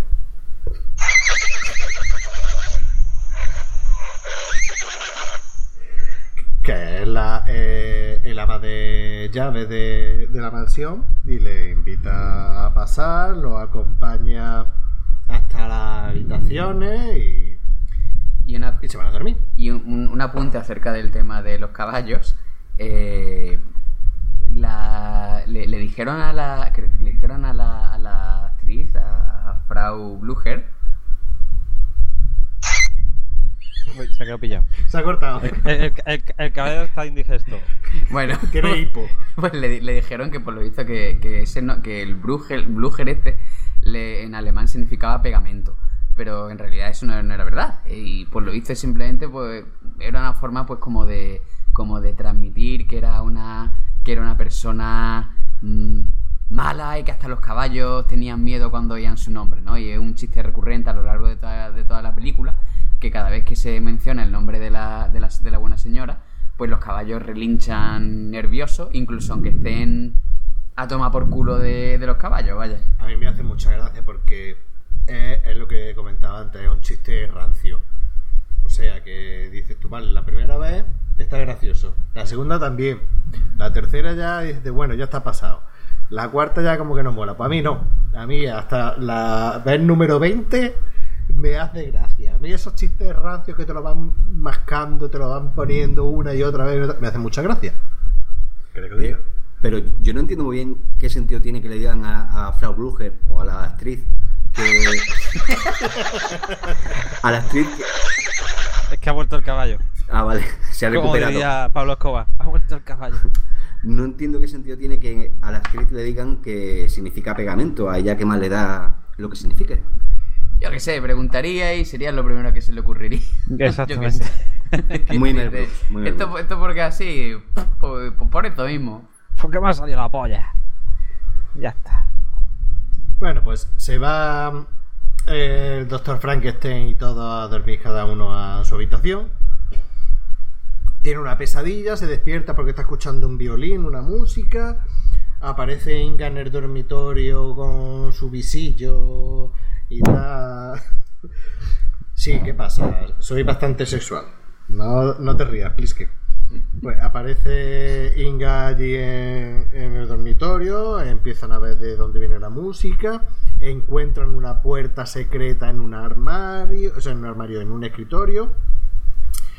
Eh, entran por la puerta secreta, se encuentran a, un, laboratorio, el laboratorio de, del antiguo de su abuelo, del doctor Frankenstein. Ven un montón de aparatos, ven una habitación donde tiene la biblioteca personal y descubre un libro en el que explica, entre comillas, científicamente cómo se puede dar vida a un cuerpo que ya esté muerto y empieza a leerlo y dice, ah, sí, es verdad que tienes razón con esto, esto no se me había ocurrido, un cuerpo más grande y tal. El, el- nombre del, del libro eh, es sutil, ¿no? Dice, ¿cómo lo hice? How I did it. Pero una cosa respecto al libro, eh, según he leído, eh, realmente es un fragmento del libro original de la obra de Mary Shelley. Lo que lee el, el- el doctor Frankenstein es un fragmento real de la, de la obra de Mary Shelley. Ah, pues e- ese, ese dato lo desconocía, Orri. Y habéis saltado, bueno, no. ¿Destino? entiendo- Ori, Ori. Entiendo que hay que agilizar un poquito, pero a mí hay un momento que me encanta cuando están bajando las escaleras y se encuentran con Igor de muerto hace dos años, muerto hace seis meses, recién muerto. ¡Hola! Nadie me quiere. Y le dice, Nadie. Igor, dice Frederick. es muy bueno ese momento. Y ahí es cuando canta, ¿no? Sí. Nadie me, Me quiere, nadie se preocupa por mí. Pero, no solamente eso, sino que, que dice, qué sitio más horrible, el doctor Franketti, qué sitio más horrible, esto eh, está hecho un desastre. Y dice, bueno, con unas cortinillas, un no sé qué, y le, pone la cabecilla en el hombro y la acaricia como si fuera un perrete. Tal. Esa escena me, eh, esa escena me, me gustó porque como en blanco y negro y la pared por detrás con la luz y tal prácticamente en negro simplemente se ve la carilla de, del Igor frotan- frotándose por el por el codo Está- súper cachonda. A mí me- me- es, que, es que el contrapunto, como he dicho, el contrapunto humorístico. Está Luego en súper ese, en, ese, en ese momento viene otro otro chiste que se pierde en la traducción, que es cuando... ¿Lo de la rata? ¿El qué? No, eh, que dice, dice, dice, dice en un momento- no me acuerdo exactamente qué era lo que decían, pero, pero Igor dice, dice, bueno, supongo que en la versión española, no me acuerdo de lo que decía la versión española, decía, eh, es una corazonada o algo así, ¿no? Creo que imagino que Un era. presentimiento. Un presentimiento, vale. Es que un presentimiento en, eh, en inglés, una corazonada sería hunch. Y entonces el hunch también es eh, la joroba, ¿no? Entonces, pues, por dice. Eh, call it a hunch, ¿no? Como llámalo un, un, presentamiento, un presentimiento y llámalo una joroba. Por eso, cuando lo dice, se señala la joroba y luego hace el, hace el ruido de la batería del chip. Hace. crunch. No, pues en español no está eso, ¿eh? No, pues. ¿Qué, qué- qué- qué has dicho que hace de batería? Que, que hace un. Dice. El redoble. Hace como una especie de. Y hace un ruido raro que yo no identifiqué, pero luego, pero luego buscando e investigando y tal, vi que, de que decían que era eso, que pretendía ser como el típico chiste, el redoble de batería cuando se. Cuando se dice un. Cuando se dice un chiste, ¿no? Algo así en plan. En plan. Sí. Eso. Eso mismo. Ahí le dan todo el gusto. Estamos que lo tiramos con los recursos que estamos utilizando Sí, hoy. ¿eh? Tenemos aquí un arsenal. Pues que en la versión comentada por el director, eh, en la versión contada por el director especificaba algo y no sabía qué es lo que era. Y es eso, eh, el sonido ese de la batería que fue un poco dedicado al, por parte del, del Igor al director porque sabe que a los dos le gusta la, la música. Jazz, Qué- qué gente más y- rara. y que al, a- por lo visto el Mel Brooks eh, le gustaba tocar la batería. Entonces fue como una especie de homenaje. Yo claro, veía la, la- el- el sub- la versión original, eh, perdón, la versión comentada por el director, pero era en español y no me enteraba de lo que estaban diciendo, ¿vale? Entonces al, al aclararlo Luigi, pues ya, ya le encuentro más, más sentido. Claro, es que es eh, el- un hunch, es un presentimiento. Luego, por ejemplo, el, el jorobado de Notre Dame es el, el Hunchback of Notre Dame, ¿no? Entonces, de ahí viene el juego de palabras. ¿Y Hanson qué es? ¿El qué? ¿Cómo? Hanson. Guapo. Eso mismo. Sí, Eso- ya- ya- eso es guapo. eh, Exactamente. Y por eso, por eso el tío, si, si revisáis la escena, pues coge y cuando dice lo del presentimiento se señala así como a la espalda, ¿no? Porque, porque está haciendo el juego de palabras. Eh, ¿Puedo comentar una cosa sobre la joroba? ¿O No. la queréis comentar No, después? no, no, no, no, no, no, no, no puede, no puede. Bueno, venga, anda. Venga, ve- venga. Ori. Ori. porque Ori. la- Ori, Ori. po- Ori. Ori. Porque lo has pedido de rodillas. Bueno, tú no me ves, pero ¿cómo lo sabes? Bueno, eh, ¿seguro que quieres que lo diga? No, no, no. no. Vale, pues no lo digo. Sí, No, sí, sí, sí. Sí, maestro, sí. A tomar por culo, me voy a mear. Pues ahora, como decía eso de goma espuma, ¿no? Pues ahora me voy a fumar. Bueno, pues Martin Feldman, el, famoso Igor, eh, utilizaba de prótesis, utilizaba para la joroba una prótesis para las películas de mujeres embarazadas. Y No me ca- jodas, no me jodas. Sí, sí, te lo juro, te lo juro. Entonces, eh, cada día iba al rodaje con la joroba en un, en un lado diferente sin decirle nada a nadie. Hasta que eh, Jim, Jim se dio cuenta y fuera del rodaje, o sea, no estaban grabando y le dijo, pero no tenías eso en el otro sitio. Y a Mel Brooks le gustó tanto que lo metieron dentro de la película. Es que queda muy gracioso cómo le cambia la joroba de sitio. cachondo, es súper Y- cachondo. Y además que se lo dice, dice, ¿no tenía la joroba en el otro? No. ¿El qué? ¿Qué joroba? Ah, no, no, es- eso, eso, lo dice, eso lo dice cuando se conocen. Dice que le toca la joroba y dice, uy, perdón, que te toca en, la- en, en el bulto. Y dice, So- soy cirujano, te puedo operar. ¿Qué joroba? ¿Qué bulto? ¿Qué, qué joroba? Bueno, Sí, la verdad es que era muy troll el bueno de Igor. bueno. Tela, tela de troll. Voy a ser, mí- bre- voy a ser breve. Please, Ken, dime. No, que, que iba a decir que a mí me recordó un poco el papel de Martin Selman de Igor. Muy, un poco, levemente. a- aterriza como pueda. Cuando están en la, en la, en la torre de, de esta de control, que dicen las palidas el, el, el jefe de la pista de control y siempre sale un nota haciendo un chiste. En plan, se pone, tráeme un café y salta, no, no, ya he tomado uno, gracias. ¿Sabes? Sí, que era, que era como un poco amanerado, ¿no? Sí, ya estamos poniendo etiquetas y estereotipos. Eh, y no- estamos poniendo etiquetas y estereotipos. Podríamos poner monotipos. Le estaba pensando ahora mismo. Hijos de puta. Hay que decirlo más. Bueno, pues eso, que me, me recuerda un poco y creo que a lo mejor mm, al ver la película del jovencito Frankenstein, que por cierto, en ciertos países de Sudamérica se le llama Frankenstein Jr. Eh, pues al ver el, el Igor, que le- siempre hacía un, un comentario chistoso, a lo mejor no venía al cuento, al caso ni nada de eso, pues yo creo que se fijaron un poco a, a la hora de hacer eh, Aterriza como pueda. Lo estoy diciendo sin saber ni cuándo se hizo Aterriza como pueda ni nada, que igual puede ser anterior. No, no, no. pero- no, es po- pueda es ochentera o finales de los 70. Es posterior, no, no, no, pues. Yo creo que tiene que. 81, 82. Tiene que ser- yo, creo, que debe ser 82, 84, como Pues mucho. yo creo que, que se fijaron un poco en, en el nota, creo, ¿eh? Eh, es algo, eh, mi opinión personal y transferible. No, es del 80. Ah, del Aterriza 80, como del pueda 80. del 80. Sí, la, la segunda es la que será del 84, por ahí. Voy a ser breve. Cine de barra hoy promete. Llevamos tela. Y no, y no vamos por la mitad de la película. Eh, Bueno, eh, llevamos 20 minutos de la película, llevamos la introducción. Bueno, hemos, hemos dicho que. La puntica, de- de- como diría ella. como diría Josefina. No, Jose- Josefina diría la puntica y todo, porque al parecer Napoleón no era. No, no- no era como el grupo preferido de cine de bar. No era como los sobrados. No, no, era. No, al, al parecer. Vale.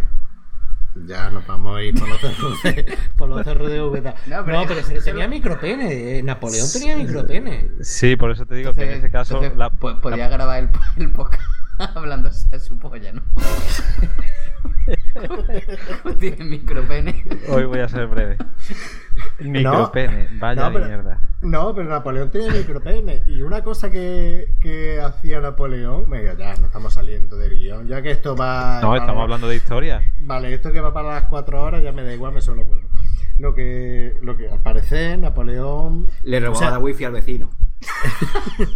No, pero al, pare- al parecer Napoleón era guarrete. O sea, guarrete en el sentido no de que le gustaba el sexo guarrete, sino. mm, El, el sentido guarro de toda la vida, que era guarro. eh, exactamente. Y cuando. con- compaginaba ser guarrete con ser especial. Con ser especial. Pues lo que hacía es que cuando volvía de la guerra, llamaba a un emisario para que llegara y le dijera a Josefina, mira que Napoleón va a tardar dos semanas en volver. Para que Josefina se tirara dos semanas sin lavarse, porque a Napoleón le gustaba el olor de Josefina en su estado puro, en estado guarrete. ¿Eso no sabía yo? Eh, Yo Cre- sí, pero era muy guarro. Habría preferido no saberlo. Pues sí. Total, que a este le gustaba el sushi, ¿no? Eh, pescado crudo, sí. Pero sí de, de un mes. Bueno, hemos dicho que ha descubierto. hemos dicho que ha descubierto el laboratorio secreto. Bueno, esto tiene pinta de ser programa mítico. Hemos dicho que ha descubierto el laboratorio. Claro, porque bueno, como, como el jovencito Frankenstein no tiene, no tiene mucha chicha. El jovencito Frankenstein no tiene mucha chicha. vamos a comentarlo escena por escena que vamos. Ah, mucha chicha, muy, poca chicha, poca picha, como Napoleón. Pues lo que hizo fue que descubrió el laboratorio y ya llega la siguiente escena que está en el desayuno. En el desayuno sirviéndose salmón, pues yo no conozco a nadie que desayune salmón. No, lo- los ingleses los ingleses desayunan pescado. Yo cuando vivía allí me, me sorprendió. Lo que pasa es que suelen, que, eh, eh, que suelen desayunar más arenque y cosas de esas raras. Sí, ahumadas como Napoleón. Bueno, pues están, están desayunando y está leyendo los apuntes, eh, así lo hice, del libro y tal. Y, empieza a leer. Ah, claro, porque es un cuerpo. Hay que utilizar un cuerpo más grande porque eh, las transmisiones neuronales van mejor cuando el cuerpo es más grande y tal. Estupendo. Entonces, un cuerpo más grande va a funcionar mejor. Y dice un cuerpo más grande, entonces tendrá un rabo más grande.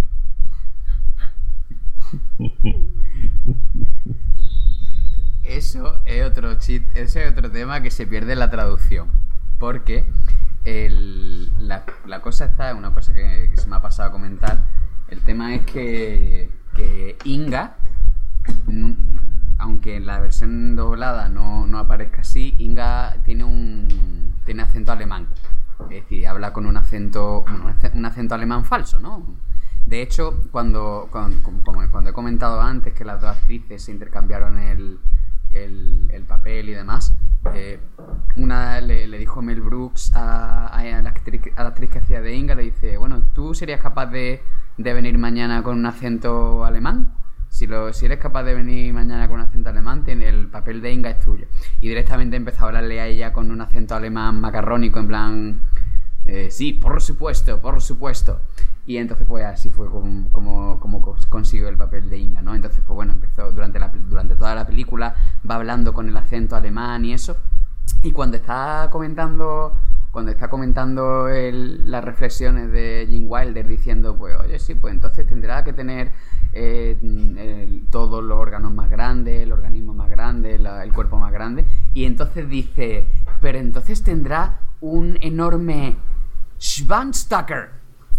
Y lo dice así, dice Schwanztacker, eh, como si fuera una palabra en alemán, que luego he comprobado, según, según he, buscado por internet, no es ninguna palabra ni significa nada. Es decir, es como si tú te inventas una... como el famoso sketch de los Monty Python del chiste más gracioso del mundo. No sé si lo conocéis.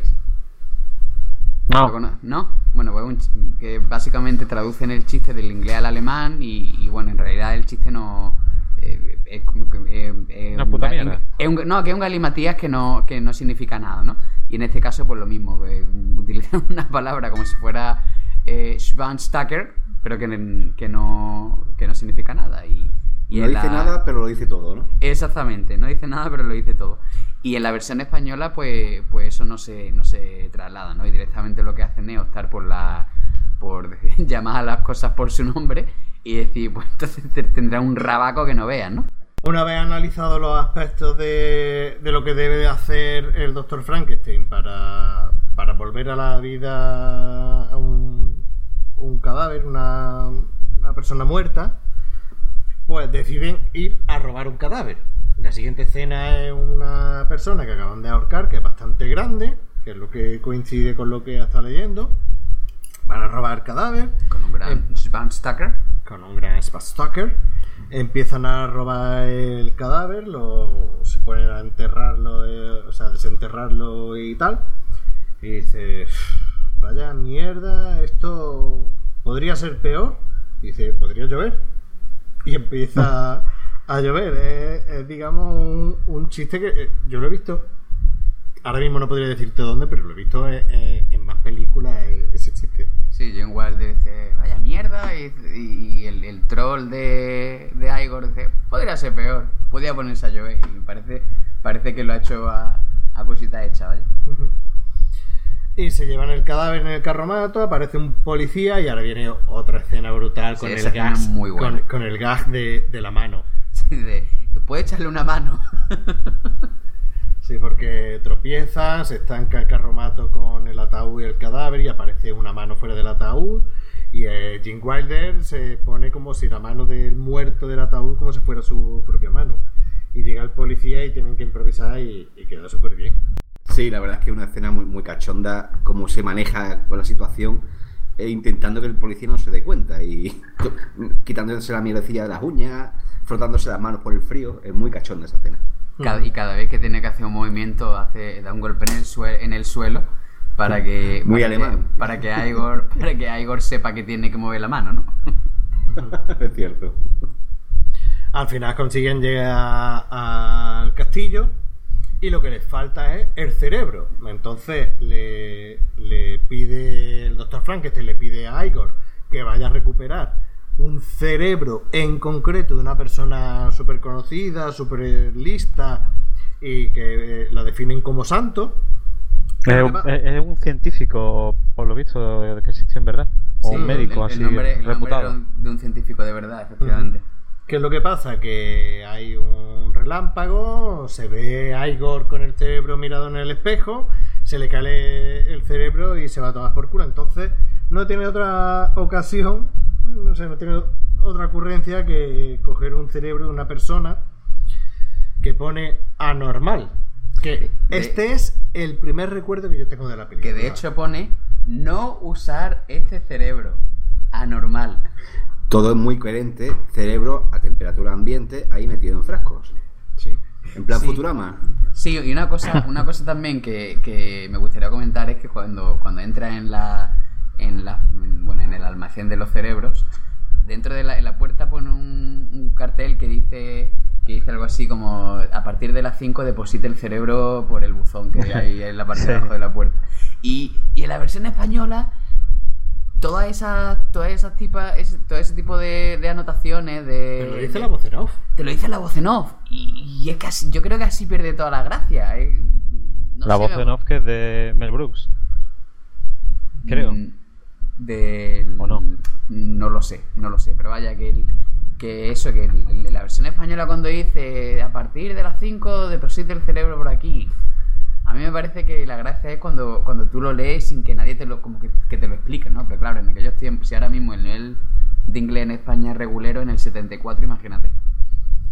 Bueno, de, de ahí vamos a, a una escena en la que aparece un consejo que hay entre los habitantes del pueblo, en el que conocemos por primera vez al, inspector Kemp, que tiene una mano postiza y cada vez que la mueve tiene que moverlo con la otra mano, girarla, que, a mí... O sea, yo no me acordaba de esta película, pero claro, como esta película de 74 yo la vi de muy chinorri, yo siempre he hecho esa tontería. De, de- ah, pero no solamente mover la mano, sino mover la cabeza, hacer el tonto de cada vez que tengo que mover la mano y tal, haciendo el payaso, pues me la muevo con la otra mano. ¿Vale? No, es que no me acordaba. Eso suena muy guarro. Mm. Me la voy a acordar. Me, me la mano con otra mano, que era ambidiestro, ¿no? Sí, sí. Y, y un consejo del pueblo diciendo, bueno, vamos a matar a esto, a la familia Frankenstein, otra vez con el monstruo, otra vez con no sé qué. Y dice, no, no, vamos a tomarlo con tranquilidad, que he conocido a esta persona, al doctor Frankenstein, un poquito mejor buena gente que los otros, y esto es un hombre de ciencia. De ahí nos vamos a la escena en la que el doctor Frankenstein hace ya la prueba con los rayos. Esta sí que es totalmente inspirada en la película original. eh, en la que cae el rayo y toma vida el monstruo de Frankenstein. Y justamente, bueno, toma vida. En ese momento no sabemos si toma vida o no. Pero hacen la prueba y lo lleva fatal porque no reacciona en principio. Y llaman a la puerta y aparece el inspector Ken para hablar con él. Y, tenemos la, la mitiquísima otra escena que es eh, genial, que es la escena de los dardos. Antes tenemos un par de chistes cuando lo agarra del cuello y no puede hablar, o cuando le dice Inga, empieza a hablarle al doctor Frankenstein de, de cerca y tal, y dice, eh, ¿me la subes? Dice, ¿aquí? Aquí, ahora, en frío. No, me refiero a la plataforma. sí, en la No, versión también la parte. Sí, la versión, Luigi, sí, no, en la, que la versión inglés, en la versión original lo que dice es me elevas. Y dice aquí. Y aparece el inspector Kemp ahí llamando a la puerta para decirle, oye, ten cuidadito que, que la gente está alborotada, está haciendo, no, no, aquí no estaba haciendo nada. no". Sí, bueno, una, Eh. una cosilla comentada, lo que ha dicho antes de cuando empieza, de cuando Frank, el monstruo empieza a atacarle y eso, que empiezan a jugar a la, a la, a las charadas, bien, ¿no? a las charadas, ¿no?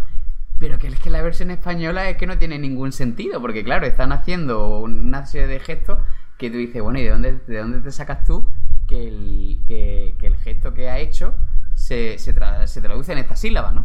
Y entonces si tú lo ves en la versión, en la versión original, pues ahí sí tiene sentido lo que va diciendo en cada momento, ¿no? Y, y la verdad es que esa, esa, esa, esa escena es muy buena. Te refieres al momento calmante. Eh, sí, exactamente. El, el sedante en, en, en, en inglés, vaya. Y eso, la escena. Ah, como el cantante. Caco sedante. Lo que yo digo, vamos camino de un programa mítico. Esto quedará en los anales de. A la. Otra vez anales. Anales y vaginales. Bueno, pues lo que he dicho. Es que, es que no me puedo ir de aquí sin hablar de la escena de los dardos. Que el inspector Ken coge los dardos y simula que lo está tirando así. El ruidito.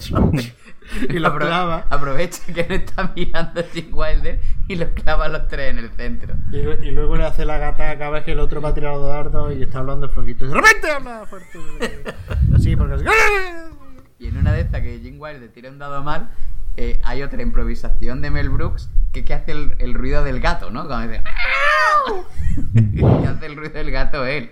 Y luego los, los dardos acaban clavados en el coche del inspector Ken que está fuera esperando, en el casco, En de, el- en el gorro de, del policía que lo está esperando, en los Sí, e- ese, que- mo- que ese momento en el que sale el, el- el hombre este y aparece su, su conductor, Toti eso, con el casco lleno de dardos, me, me parece genial. Me parece genial. Y de ahí llegamos al momento en el que Freud Blucher. No puedo, el caballo se ha ido. El caballo se ha ido. Se ha ido porque estaba ya cansado. Es que han, cerra- es que han cerrado ya la, La la granja de La- caballos, yo qué sé. Ahí llegamos en el momento en el que Freud Blucher eh, descubre el monstruo, el monstruo toma vida después de la descarga que ha habido y tal. Le desvela el pastel que ella fue la que puso la música y que había ayudado al doctor y que estaba liada con el doctor y tal. Lo deja libre, hay un cortocircuito, el monstruo de Frankenstein se asusta por el fuego. Menos mal, pues si hubiera sido un largo circuito, las consecuencias habrían sido peores. Hijo de puta. Y le desvela que lo controla con la música, el monstruo de Frankenstein, sale corriendo, huye y Se, eh, se encuentra la niña. la mo- el monstruo se encuentra a la niña, que ahí sí hay un guiño a, A la película original. a la película clásica y tal. De ahí el gaje ese del monstruo de la niña no me hizo demasiado gracia, pero el siguiente sí, No. cuando, cuando el monstruo encuentra al ciego, a Jim Hackman, y el Jim Hackman, pues lo típico, le está pidiendo a Dios porque, porque es como si fuera un sacerdote, un Sí, una especie de fraile o algo así, ¿no? Un ermitaño. un ermitaño, y le pide a Dios que le lleve un amigo para tener compañía y tal. Hmm, Y- y un amigo, se dice ahora. Y, ya, y llama a la puerta el monstruo de Frankenstein y. Bueno, Y- llamar, llamar, no llama. Tira la puerta abajo. Bueno, sí. Eh, No, la, la tira No, abajo la tira al- irse, al ¿no? salir, Claro, al la tira, entrar, la tira ¿no? abajo Es cierto, es cierto. Y, y le abre la puerta, le da de comer, le tira la sopa. Bueno, le da de comer. alto. Bueno, Le da comida, comillas, vaya. Sí, le intenta dar de comer, pero le tira la sopa en la huevera, que al parecer el actor se tuvo que poner un, un protector para que no le quemara la huevera, lo que se dice tener los huevos escarfados. Exactamente. Para protegerse, le quema el dedo con el puro, o sea, con el fuego al encenderle el cigar, y ahí ya con el fuego sale Le, le ro- corriendo. le rompe la copa de vino al hacer el brindis. Eso es buenísimo. Y la, la mirada del Peter Boyle es buenísima. ¿eh? Sí, la verdad es que el- es muy buena la actuación de. Hemos de- dicho, de este hemos mencionado al actor que hace de Frankenstein al, al principio. Peter Boyle. Ah, bueno, pues ya Yo mencionado. creo que sí. Yo creo que sí. Bueno, y al final el monstruo. Estos son dos sketches que van por la cara ahí que no tienen mucho sentido, pero Bueno, bueno. no sé si sabéis que la, la- la última secuencia del ciego eh, improvisó la frase de que tenía que preparar unos cafés express o que iba a preparar unos cafés Sí. express. Esa la improvisó eh, el ciego, que es Jim Hackman, ¿no? Jim. Hammond. Exactamente. La improvisó, por eso el fundido negro es tan pronto en ese momento porque se empieza a descojonar, por lo visto. En verdad. que Se, se empieza a descojonar todo, todo el mundo. Es decir, él dice: no, es que iba a preparar un expreso. Y entonces todos los cámaras, todo, lo- todo el mundo empieza a descojonarse. Y entonces, claro, pa- tienen que cortar ahí porque si no se oye. Y ahora que estamos hablando de descojonarnos, no sé si sabéis que eh, el Mel Brooks utilizaba la regla de los 100 pañuelos. No sé si sabía a lo que se refiere. Mm, sí. Bueno, era que durante el rodaje todo el mundo tenía que tener un pañuelo en la boca porque para evitar que se descojonasen y evitar que los actores se distrayesen. Entonces, en, en esta película concretamente se eh, exigió que en el rodaje estuviesen lo- la menos gente posible necesaria para rodar la escena, porque eran momentos tan descojonantes que es que a veces se perdía se perdía el hilo.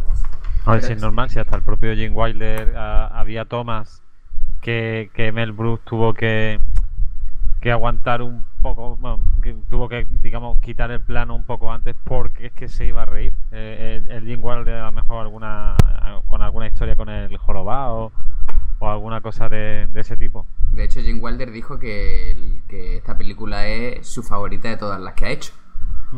Vale, yo me voy a apuntar a eso y os voy a decir que os pongáis una servilleta en la boca. Porque vamos caminos de, la tres- de las tres horas, Y bueno, y la, la escena que más veces se tuvo que repetir a la hora de grabar será una que comentaremos posteriormente. Sí, queda poco, queda poco. Muy bueno. ¿Qué iba a decir? Ya el último apunte, que... No, no, no es no el último apunte, es El el, penúltimo. antepenúltimo. No, O sea, el último de el último de la escena de con Jim Hammond. Eh, Billy- eh, Mel Brooks no le no le decía cómo actuar. Es decir, le dice tú, por así decirlo, libre albedrío y Jim Hammond pues decía a lo mejor, pues yo pienso que podría hacer esto así asado y dice el otro, pues me parece bien. O sea que no no le no, no, no, no, no le, no le no le dio órdenes, por así decirlo, que fue un poco a ver cómo a ver cómo te Improvisaba. va. Eh. Sí, sí. Y de, y de ahí vamos a, a que Inga, el doctor Frankenstein y Igor se le echan una red por encima al monstruo, lo consiguen, eh, entre comillas, secuestrar, se lo llevan al castillo, lo encierran en una habitación y aquí el propio eh, doctor Frankenstein, Jim Wilder, eh, decide que la mejor manera de conseguir que el monstruo entre en razón, porque el monstruo a nivel aquí llega un térmico un término Es que tiene un cerebro anormal, tiene un cerebro anormal. tiene un cerebro a punto normal decide que la mejor manera de llevarlo a buen puerto es hablar con él y dice que lo mejor es enseñarlo al mundo que necesita cariño y tal se encierra con él y después de charlar pues consigue entre comillas domesticarlo y lo lleva a una presentación científica que creo que era en Budapest, ¿no? Pues la verdad es que no recuerdo. Si era en Budapest, en Praga, da igual, en un país de Centro Europa. Y lo lleva a hacer una presentación científica, que la presentación científica demuestra como un organismo inerte ha conseguido darle vida y tener psique y que se pueda mover y tal, y hacer un número musical. Que lo que pasa es que saltan las luces y, y se A mí encabrona. sobra el número musical. Para mí un poquito también, pero esa escena para mí un poquito tengo sentimiento encontrado, porque por un lado sobra porque no me suelen gustar los musicales, aunque hay musicales que me encantan, pero no me suelen gustar los musicales. Y para mí me sobra, pero me gusta. O sea, no sé cómo decirlo, es como como diría Bill Clinton, le pego la cara al porro, pero no me trago el humo. ¿Sabes? Es como sí y no. Me voy con la Levitsky, pero no me la follo. Claro, Hacemos guarrería en el vestido. Claro que, co- como decía la, la peli de. de. Ay, ¿cómo se llama el director de Mallrats? Como, de- como Kevin diría Smith. Kevin Smith. eh, hacer, a- hacer, hacer gargarazorra. El, por cierto, eh, sobre el tema del musical, eso fue una idea de, de Jim Wilder. Y Mel Brooks no, es- no, es- no estaba muy por la labor de meterlo. Pero por lo visto, Jim Wilder se puso tope de pesado y dijo Mel Brooks, venga, anda, venga, vamos a, te la vamos a, te la vamos a dejar que la metas. Como diría Josefina. Ahora, ¿Qué, qué- qué es Pero lo que como pasa? era, pero como era, era cortita, no, no iba a entrar mucho. ¿Qué es lo que pasa? Que, que la escena te saca por un lado porque toda la película es seria y un musical ahí pues te saca, pero luego si ves la escena, vaya la escena, una de las escenas más, más más míticas de la película. Y la canción está que te caga. Y cuando, Fred Astaire y eso. Claro, y, y, cuando, y cuando está hablando... Na, na, na, na, na, na, na, na, Yo me acuerdo de esa película, o sea, me acuerdo del jovencito Frankenstein por esa por esa escena también. Y además que la han utilizado en un montón de, eh, eh, o sea, de anuncios publicitarios y tal, esa canción, que es muy recordada. Eh, es que ha, ha ido narrando muchas cosas de pronto eh, a la vez. Eh, volviendo un poquito atrás, la escena de cuando se encierra con él en el con el monstruo de Frankenstein en la, habitación, lo a mí me hace, me hace mucha gracia el no abran esa puerta.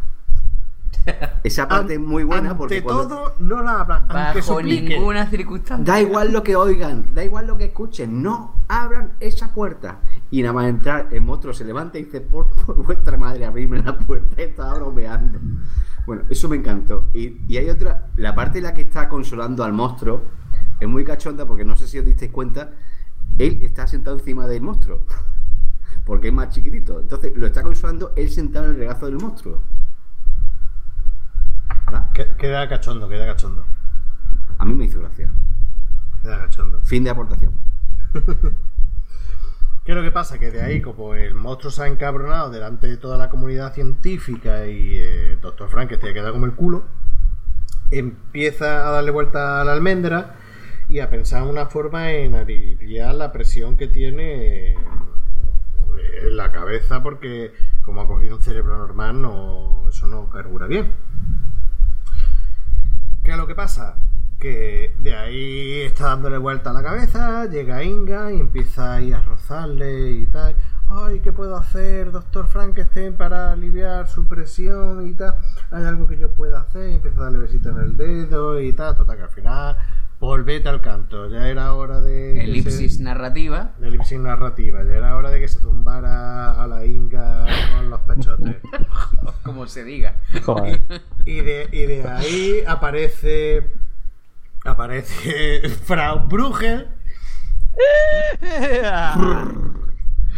Aparece Frau Brugel y le dice: Doctor Frankenstein, que es su novia, Elizabeth, que no la habíamos visto desde la segunda escena de la película.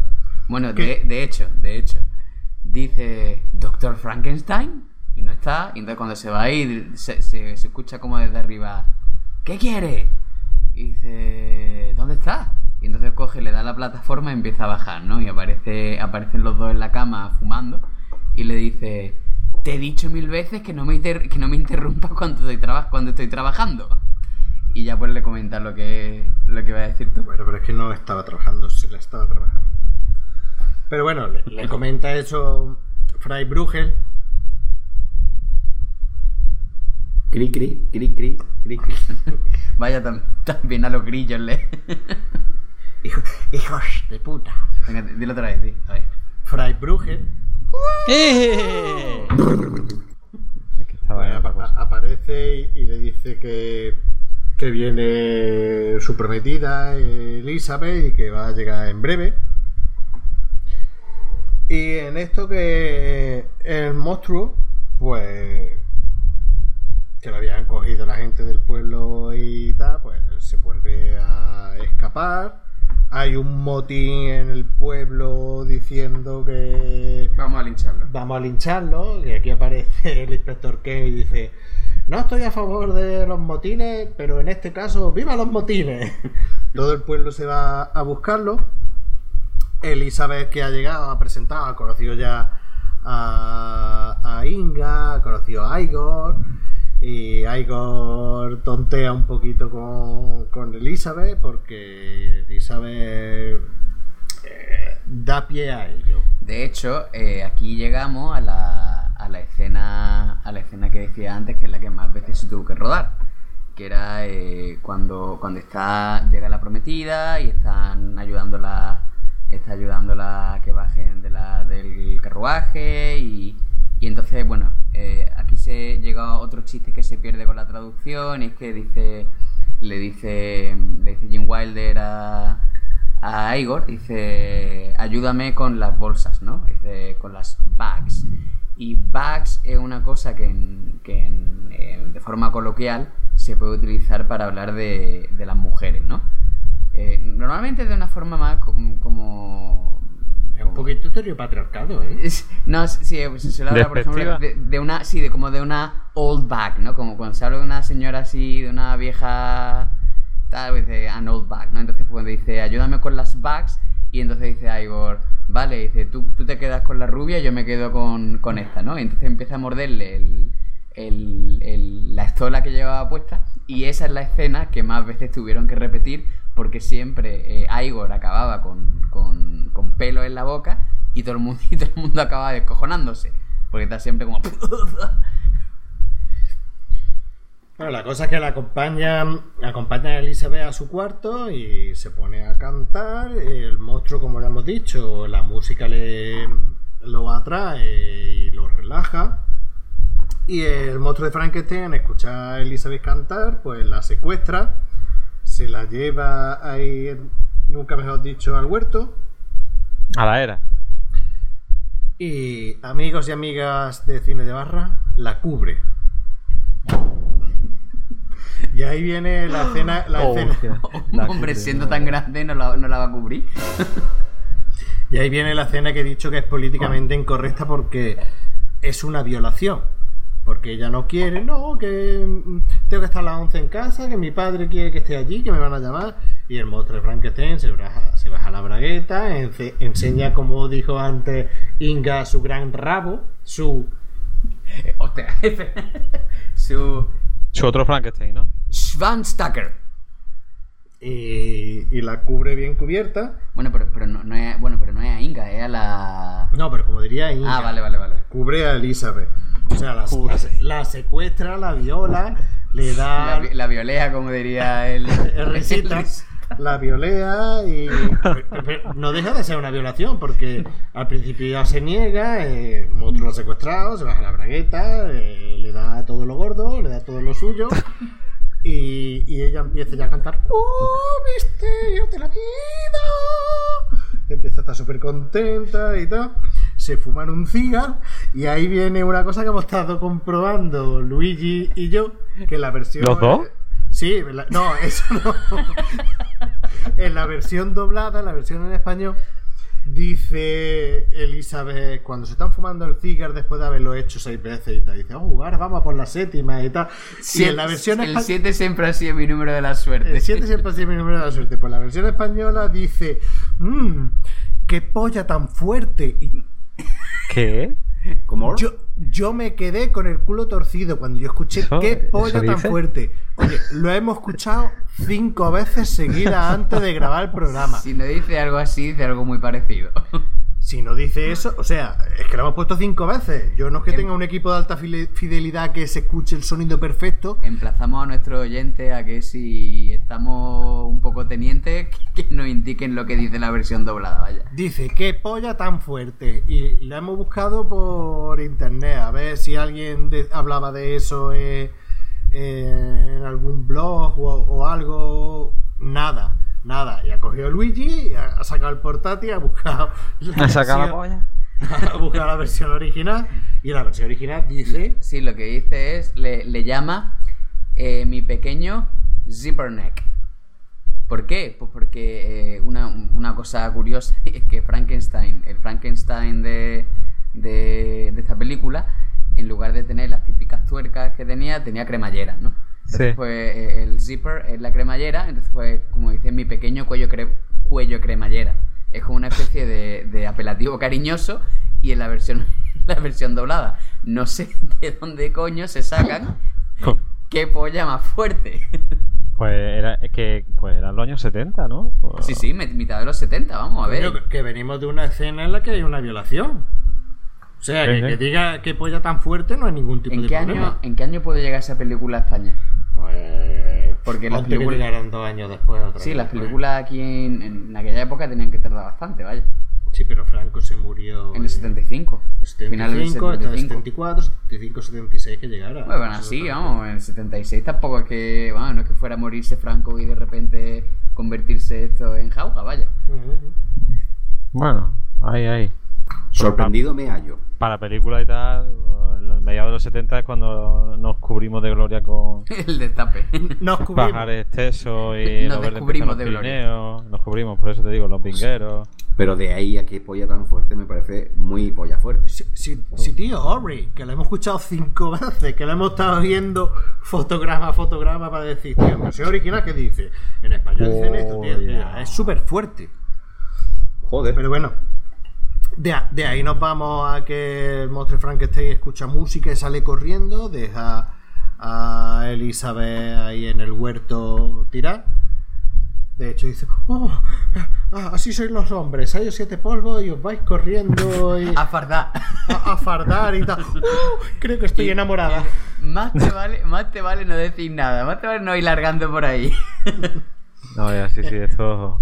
Empie- Empieza a escuchar música, que Inga, Igor y el Dr. Frankenstein empiezan a tocar música para que eh, para capturar al monstruo. ¿Cuál flautista de Amelín? Lo consigue eh, capturar y como hemos estado viendo que el Dr. Frankenstein había estado analizando el tema, decía que lo mejor era un trasplante, o sea, es que lo nombran así, trasplante, no un trasplante de cerebro, pero mediante eh, electricidad. Un y tal. procedimiento. Un procedimiento por el que pasa parte del cerebro del doctor a parte de- del cerebro de- del monstruo. Tiene que estar unos 15 minutos, justo. No, exactamente, Ni un segundo antes ni un segundo después. eh, antes, unos segundos antes de que cumplan los 15 minutos, aparece el, el motín de Kemp y del pueblo allí, irrumpe y parece que la operación ha ido mal o el procedimiento ha ido mal y en ese momento pues el monstruo de Frankenstein se despierta, empieza a hablar coherentemente que hasta entonces no hablaba, nada más que hacía ruido, hacía... Claro que por eso Jim Hackman dice, ay que ve, yo, yo un pobre ciego y tú mudo, porque pensaba que no, que no que no podía hablaba, comunicarse, claro. que no hablaba. Interrumpe allí el motín. Parece que. O sea, el monstruo Frankenstein suelta la charla diciendo: ¿Qué estáis haciendo aquí? Y yo era un monstruo, todos me odiaban. Y este doctor me ha dado la vida y se ha sacrificado por mí. Todo queda muy bien. Y aparece al final en el que el doctor Frankenstein se casa con Inga, el monstruo se queda con Elizabeth. El doctor Frankenstein ha perdido parte de su inteligencia, pero es súper feliz. Se queda en el castillo, se casa con Inga, se la zumba por todo Y se la casa. Sí, se la zumba por todos los edificios posibles por haber. Mientras que el, el monstruo con Elizabeth, pues Elizabeth ya está como el sobaco de un churrero, está que se sale, y nada más que quiere, eh, como decía Inga, one more time, el rabo del monstruo. Y, y- y le dice Inga al doctor Frankenstein, le dice, bueno, tú le has dado parte del cerebro al monstruo, pero tú qué te has quedado. Y al parecer se ha Mirada, quedado, mirada de Jim Wilder a la cámara. se ha quedado con parte de la potencia del rabo del monstruaco. Y con eso, colorín colorado, el monstruo, el cerebro al doctor le ha dorado. Esto es un poco Bueno. serio, ¿eh? Y la, y y única, serio. y la única que se queda a dos velas es la pobre Frau. ¿Cómo era? ¿Frau qué? Frau Brugel. Frau- Hey. Que no voy a decir nada de con quién se va Frau Bruger, porque entonces ya entraríamos en ani- animalismo y bestialismo. Bueno, y con esto ya hemos terminado eh, la sinopsis extendida, por no decir spoileada de la película. ¿Cuál es vuestra escena preferida? Bueno, dime, dime, Pliske. Que ya este, en el final, la, la nota que se va con Frankenstein aparece con el pelo, un poco a lo más Simpson y con una, una banda a los lados. Sí, eh, blanca. Es, es la novia de Frankenstein. Claro, eh, eso es un guiño a la, so- a la siguiente película que se hizo, que, que, que en el libro de Frankenstein creo que quería una, una compañera o algo así para, para sus correrías y tal. No es que no me acuerdo muy bien, me leí el libro hace ya tiempo y no, no recuerdo. Bueno, habla, venga, escena. No, iba a decir que cuáles eran vuestras escenas preferidas, pero ¿tienes datos, tú que siempre sueles dar datos de la recaudación y del presupuesto, ¿los tienes por ahí? Presupuesto Sí, vamos a ver. Eh, la recaude costó alrededor de unos 3 millones de dólares de aquella época. Que por cierto, que en, la- en principio iba a, hacer, iba a ser la productora Columbia la que iba a hacer la película, pero decía que ellos no pasaban de 1.975.000 dólares o algo así. Y en cambio la 20th Century Fox dijo que, que eh, corría con esto, como dijo ella. Y entonces recaudó mm, alrededor de unos 90 millones. 80, he visto en algún lado 86, los 86, 85. 200. Sí, es que eh, 90 dice el, el director en la, en la película comentar. Pero bueno, supongo que como el director siempre tira un poquito para arriba. Pero bueno, 90 millones en taquilla, pero es que después, por lo visto, ya en derechos de televisión, tal, fueron como 100 millones de dólares. O sea, sí, para Su- 3 millones de inversión, súper 190 rentable. millones. No, no, sí, claro, normal. Así que nada, eso fue la, esa ha sido la, la recaudación.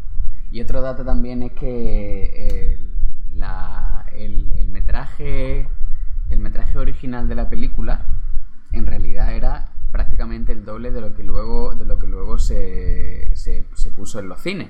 Es decir, en realidad Como este programa. es que como este programa más o menos. Y entonces la película duraba, duraba mucho más, pero vieron que, que eso era demasiado y que por cada chiste que funcionaba había tres que fallaban y entonces pues empezaron a meter la tijera, a meter, a meter la tijera y a meter la tijera y, y se acabó en el eh, acabó en el metraje que, que conocemos. Una hora y 40, ¿no? Una hora y 45 creo que era. Y entonces, Mm. pues, vamos, dicen que, que el- el- el- lo que se estrenó era bastante mejor que lo que se hizo en un principio. Nada más que en España, nada más que en España prácticamente cubrieron los gastos porque en España se recaudó casi un millón y medio.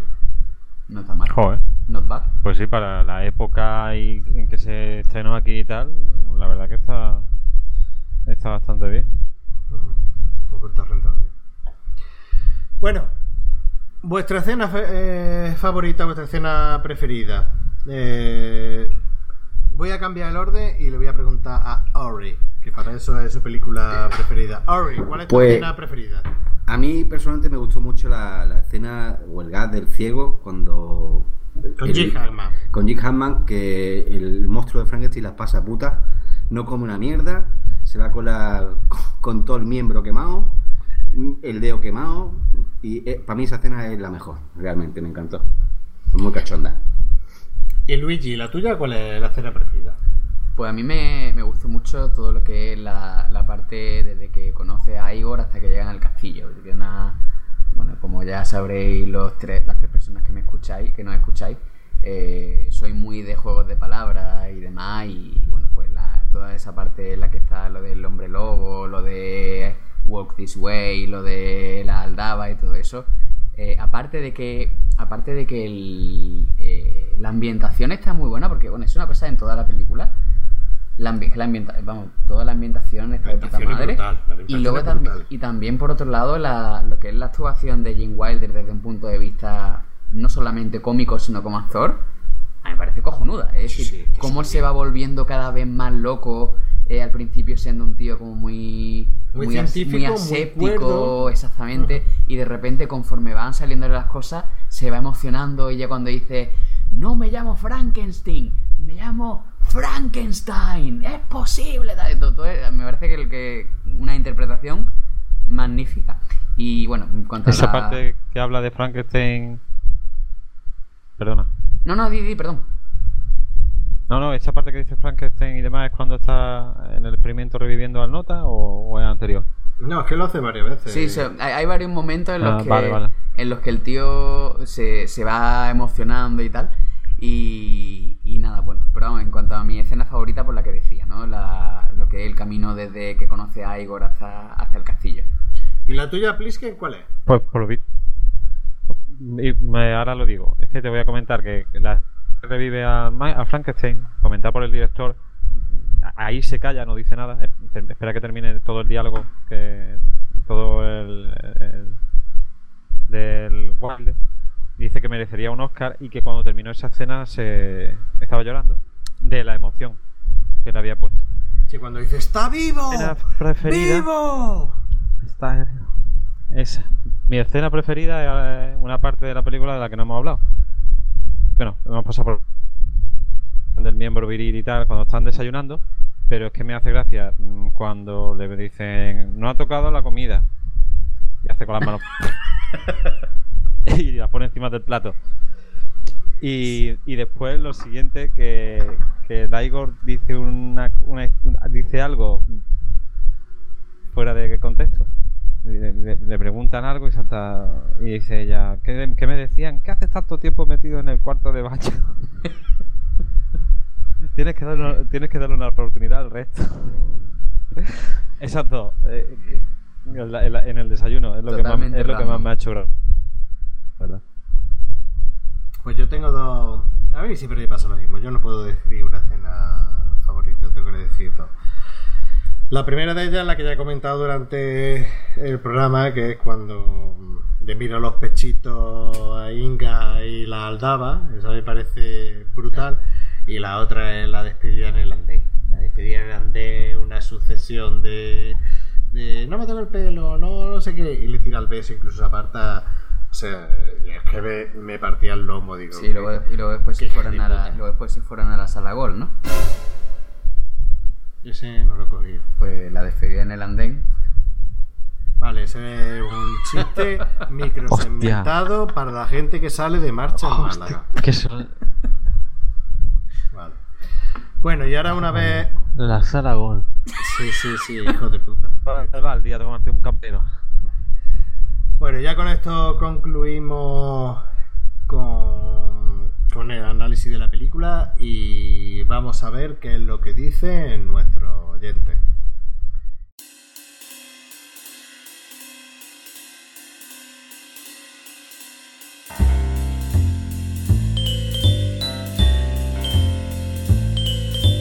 Y ahora pasamos a la sección de los oyentes que nos han escrito por redes sociales y nos han enviado audio diciendo lo que opinan del jovencito Frankenstein.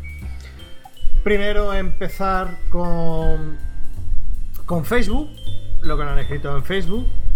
Ante todo decir que le damos las gracias a Luis Berger, que el que nos pidió que hiciéramos una película, o sea, que hiciéramos un debate sobre esta película y nos ha escrito en Facebook que, que estará siguiéndolo. Así que esperemos que te guste, Luis, y que nos comentes mucho, nos retuites y nos digas qué te ha parecido nuestra mierda de... Esperamos amenizarte tu trayecto desde Alicante. ¡Ole, Luis!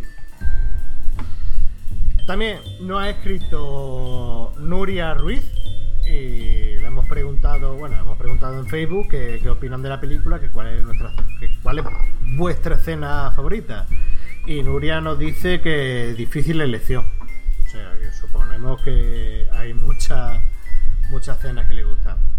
Alfredo Alcántara, un habitual de cine de barra, nos dice que hace muchísimo tiempo que no ve la película, pero que sí que tiene un recuerdo de Igor y sus ojos desorbitados.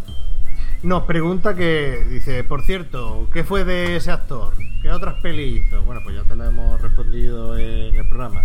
Y aparte de eso, nos ha enviado este audio. El jovencito Frankenstein, eh, la es que la hace bastante tiempo. Pero tengo buen recuerdo, tengo buen recuerdo de, esa peli. Y, y bueno, sí, que tengo eh, en la cabeza la, la, la, la escena más conocida, quizá no, pero por lo menos por la medida que tengo más recuerdo, la de Frankenstein. No es Frankenstein, no es Frankenstein, es Igor. No, no, soy Igor. Será que es muy gracioso. Y luego, claro, ese Igor o ese Igor que, que es como Enrique San Francisco. que sí, sí, sí. Tiene toda la razón. Es un poquito Quique San La Francisco. ración de, La de- niña de papá. La ración de papá. eh, Es un poquito Quique San Francisco con ese ojo la hombre.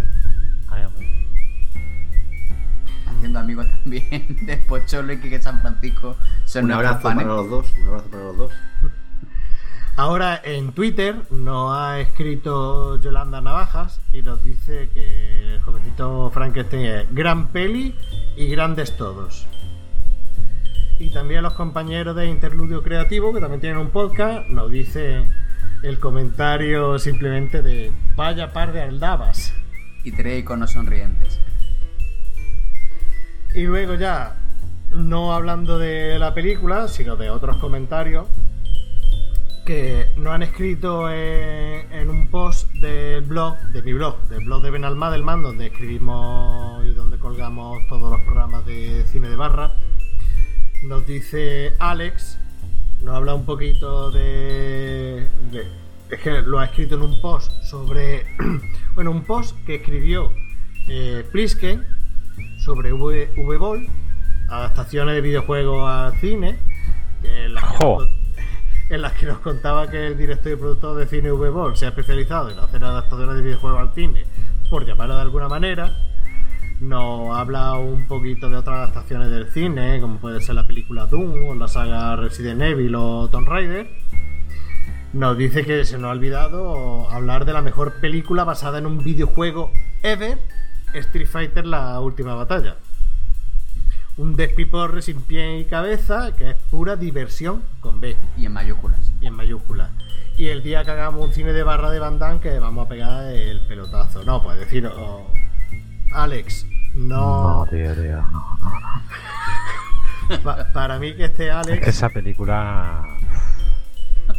para mí que esté Alex puede ser un tal Tatachín. Decirle que precisamente ya hemos hablado de Street Fighter en un programa de cine de barra, en el cosas que nos hacen sentir viejos. Y decirle que no, no haga una revisión. Y Y haciendo haciendo la transición, pues también nuestro oyente Urien nos manda aquí sus impresiones de. Otro habitual, Urien, otro, Otro habitual habitual, programa. Un saludo, habitual. Urien. Un saludo, Urien, ¿qué pasa? Eh, uno nos manda su. bueno, Un saludo, un abrazo. Urien hay que, hay que comentar que es lo que se conoce como un gamer hardcore, ¿no? ¿Sabéis lo que es un gamer hardcore? Super frea. Sí, super frea, ¿no? Y, y entonces digamos que, que a, a los que a, lo- a- a los, a los que no somos tan hardcore, pues nos llama, eh, cito textualmente, putos casuals, ¿no? Sí, sí, sí, vamos a ver. Vamos a ver. Nintendo Wii es casual. Xbox o Xbox y PlayStation, Son casual, no. son hardcore. Hardcore, hardcore. No, ¿Y pero bueno, no, no- Spectrum? no es tan- no es tanto la, la, la, es plataforma como la, la ultra filosofía de vida. La entonces, filosofía de vida son los fricazos, los que cada mes se compran dos o ¿Eh? tres juegos. Bueno, y entonces pues este eh, no... Oye, no- no- fricazo desde el cariño, que aquí somos todos fricazos. Si no, no estaríamos haciendo un podcast de cine para cuatro oyentes. Exactamente. Y entonces, bueno, pues nos quiere dejar sus impresiones Sí, con sí, ciertas, que- críticas, co- ciertas críticas constructivas a las cosas que dijimos, así que pasamos a escucharlas. Bueno, pues aportando algún datito al tema del videojuego de Street Fighter, como comentasteis en el programa anterior, pues varias cositas. No sé si en alguna erraré el tiro, pero bueno, ahí van. Simplemente pues decir que Mr. Bison era nuestro Balrog, Vega nuestro Mr. Bison y Balrog era nuestro Vega. El único que se queda con el nombre de casita es Saga y como ya sabemos los nombres se cambiaron a salir de Japón porque Mr. Bison era un claro alter ego de Mike Tyson o Mr. Bison, como lo queréis llamar. Y en vista de la popularidad del boxeador en aquellas fechas y temas de copyright, sobre todo en América, etcétera, etcétera, pues se decidió cambiarlos para evitar problemas y ya está. El único que para mí ganó con el cambio fue el nombre de Vega para el español, que creo que es el que más le pega. Pero bueno, al final pues la cosa se quedó como se quedó. Respecto a Charlie, ese compañero de Gail, o Nash en su versión japonesa, eh, pues es un amigo de Guile, como ya he dicho, o Gail. De hecho es su superior y quien le enseñó su estilo de lucha actual. Se habla de él por primera vez en Street Fighter 2, que todos conocemos en el final, donde Gail va buscando venganza contra Bison, pues por haberse cargado a Charlie, literalmente. Eh, Charlie aparece eh, en la película de Street Fighter 2 fusionado con Blanca, o sea, una aberración, una de tantas aberraciones que tiene esa película a nivel, vamos a decir, de guion, por no decir otras cosas, pero bueno, o sea, totalmente un despropósito. Simplemente para diferenciar, eh, Blanca es un tipo que cuando va de niño con su madre en un avión, que cae un rayo en el avión, el avión se estrella, el niño desaparece, se ve que come muchas plantas, clorofila y cosas por el estilo, se vuelve verde, etcétera, etcétera, etcétera, y ya está. O sea, es un personaje raruno. ¿Que ¿Por qué es tan raruno? Pues supuestamente porque en principio Blanca iba a ser un personaje, digamos, tirando a bestia, pero humano. Lo que pasa que en Capcom y esas mentalidades maravillosas que a veces pues nos dan lo que nos dan, resulta que decían que era demasiado humano los pelos en la plantilla de personajes. Entonces que les dio por meter una bestia y pues nada. Ahí tenemos a Blanca, o Jimmy, que es su nombre original, metido dentro del plantel de personajes. Icónico ya por todos lados. Con respecto a Charlie, también pues decir que aparece como personaje jugable por primera vez en la saga Alpha, Street Fighter Alpha, que es una precuela de lo sucedido en Street Fighter 2, por eso aquí el hombre está vivo, con un corte gráfico tipo anime donde en mi opinión su tercera entrega, el Street Fighter Alpha 3, es para mí, si no el mejor, uno de los mejores Street Fighter que hay. Pero bueno, ya para gustos colores. Y luego sobre la serie, que creo que es lo que más os interesará, eh, de Street Fighter Assassin's Fist, o El Puño Asesino, pues básicamente es una web serie que consta de 12 capítulos, de unos 15 minutos, se puede ver en YouTube, en varios, con subtítulos, en varios idiomas. Es anterior cronológicamente a la saga Alpha, básicamente nos, cuenta pues, el entrenamiento de Ryu y Ken con su maestro, mostrado por primera vez en Street Fighter 4, Gouken. Cuando este era joven, claro, porque en Street Fighter 4 se supone que la línea argumental es actual y Gouken ya tiene una edad.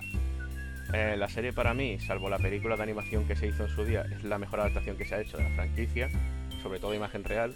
Está muy mimada, muy respetuosa con toda la historia, con toda su idiosincrasia, etcétera y básicamente eso, nos cuenta cómo Ryu y Ken aprenden a manejar el Hado o Hado, energía, digamos, llamémoslo Ki, llamémoslo fuerza o similares, la cual, pues como en todo este tipo de culturas, si se abusa de ella o se usa sin conocimiento y control adecuado, pues puede corromper.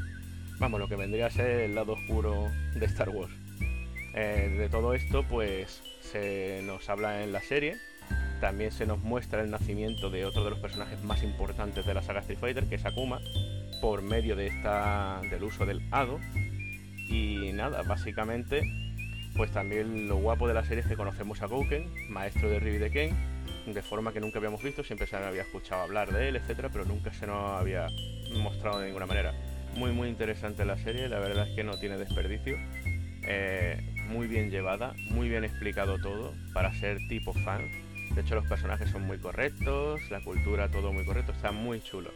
Sea que si uno es fan de Street Fighter es una de las cosas que no debería dejar pasar. Y nada, después de todo este tocho, pues mandar un saludo. Que gracias por los programas que me hacen pasar un buen rato, la verdad, me tengo que reír. Y nada, nos vemos en la próxima. Y por otro lado también nos dejó, nos dejó Luis Verge, precisamente también, pues, unas cuantas opiniones sobre, sobre los programas anteriores y bueno, nos dice que, que es muy largo, con lo cual en este programa no, sabemos muy bien lo que le va a parecer, porque se me está yendo un poco de las manos la duración.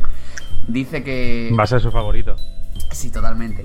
Dice que dice no nos daba mucha confianza porque dice que se lo esperaba más mierda. Dice que esperaba que iba a ser bastante más cutre. O sea que muchas gracias por tu falta de voto de confianza. Vaya, de hecho nos han dicho que, que si grabábamos todos juntos en la misma habitación, en la misma sala. Y no, de hecho, Ori, eh, ¿dónde está Ori? En Murcia. Murcia. Plisken, ¿dónde estás, Plisken? Estoy en, en Málaga. En Magala, capital, ¿no? Y luego, si es verdad que en esta ocasión eh, Luigi Bercotti un servidor eh, estamos juntos en la misma habitación grabando. aquí en Benalmádena. Aquí en Benalmádena, o sea que estamos grabando desde Murcia Málaga Capital y Benalmádena. Y bueno, esto, lo, quien, nos, comentó esto fue nuestro oyente José María Sánchez. Saludo a Chema. Hola, eh, Chemita. Y bueno, también su, pregunta fue: ¿pero tenéis guion? Así que bueno, también nos, dejó, nos dejó entrever que, que, bueno, que estaba, que estaba un poco caótico a veces la cosa.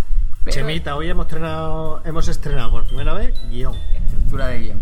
Y pero bueno, decía que le gustaba mucho también por el ambiente, porque éramos no éramos nada estirados, sino cuatro colegas hablando de, cine y ya está. Y bueno, vuelvo a, las apreciaciones de Luigi, de, Luigi Bercotti, no, ese soy yo, de Luis Verge, que aparte de, aparte de esperar que fuera más cutre, pues dice que le gusta cómo lo lleva el jefe aquí en Madelman. Pues macho, me está costando me está costando la vida meter a esta gente en verea. Sí, y lo que pasa no... Dice que le gusta, que le, que le gusta dice que le gusta mucho que le gusta mucho cuando nos vamos por, las ramas que bueno es un poco incompatible con lo de que sea con lo de que no sea largo y que le gustó mucho la, la parte histórica de nuestra de nuestro programa de del Sargento de Hierro. Hoy tienes la parte de Napoleón. Ahí lo tienes. Bueno, ya con esto. Ya con que- esto. Dime, Hay que especificar que en, ver- que en verdad, si. Vamos a decir la verdad, que si lo hacemos el programa todos juntos, estamos reunidos en una habitación de, del sanatorio para de San Juan de Dios. Que nos la dejan ahí, tiene unas paredes muy bonitas, blancas, acolchadas. A un precio y que baratico. Ahí es donde hacemos el, el, el programa. Ahí donde estamos haciéndolo, en verdad. Bueno, y ya con esto terminamos la sección de los oyentes. Muchas gracias a los cuatro freaks que nos escucháis. Y también aprovecho para darle las gracias a la gente de Pocinema, que le pasé el audio a Gonzalo Oliver para ver qué le qué parecía, porque como estamos empezando, somos unos matados de mierda. Y nos dijo que estaba muy bien, que sonaba como cuatro colegas que estaban hablando, lo mismo que ha dicho Chemita y, y no, nos ha dado una serie de consejos que siguiéramos un guion y hoy por fin hemos seguido un guion y, y creo que ha ido bien, aunque un poquito más largo de la cuenta, pero ha ido Pero bien. por, por cierto, si, si a mí me caen mal los que se llaman José María, ¿soy antichemita? Y, y con este chistaco ponemos fin a... Vaya al- pega. Ponemos fin al jovencito Frankenstein y a la sección de los oyentes y pasamos a cosas que nos hacen sentir viejos.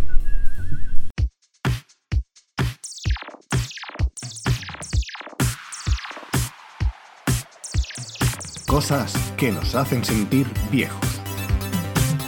Con Luigi Bercotti.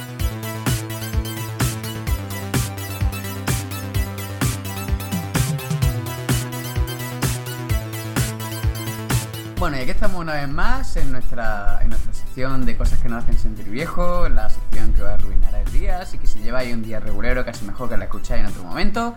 Y bueno, hoy encima además que tenemos, tenemos que hablar de, un- de una cosa que, no es tan agradable como la que hemos estado comentando durante todo este programa, ¿no? Y es, bueno, con motivo del, del, del suicidio del, de Chester, el cantante de Linkin Park, pues, pues vamos a hacer un pequeño recuerdo a lo que fue el movimiento del, del nu metal, que, que hace ya unos 20 años que estaba pegando fuerte con la tontería, porque, porque estaba pegando en, en la fin- segunda mitad de los 90, principios de los 2000, ¿no? Pero yo creo ya para 2001-2002 ya, ya está- estaba empezando a estar un poco... Sí, yo, yo recuerdo porque tuve la suerte o la desgracia de compartir universidad con Luis Bercotti y fue cuando eh, estábamos en la universidad cuando pegó eh, el boom, el pelotazo de nu metal. Yo siempre he sido rockero metalero, eh, la música que más he escuchado y recuerdo que, que junto con otro compañero que hace poco se acaba de casar,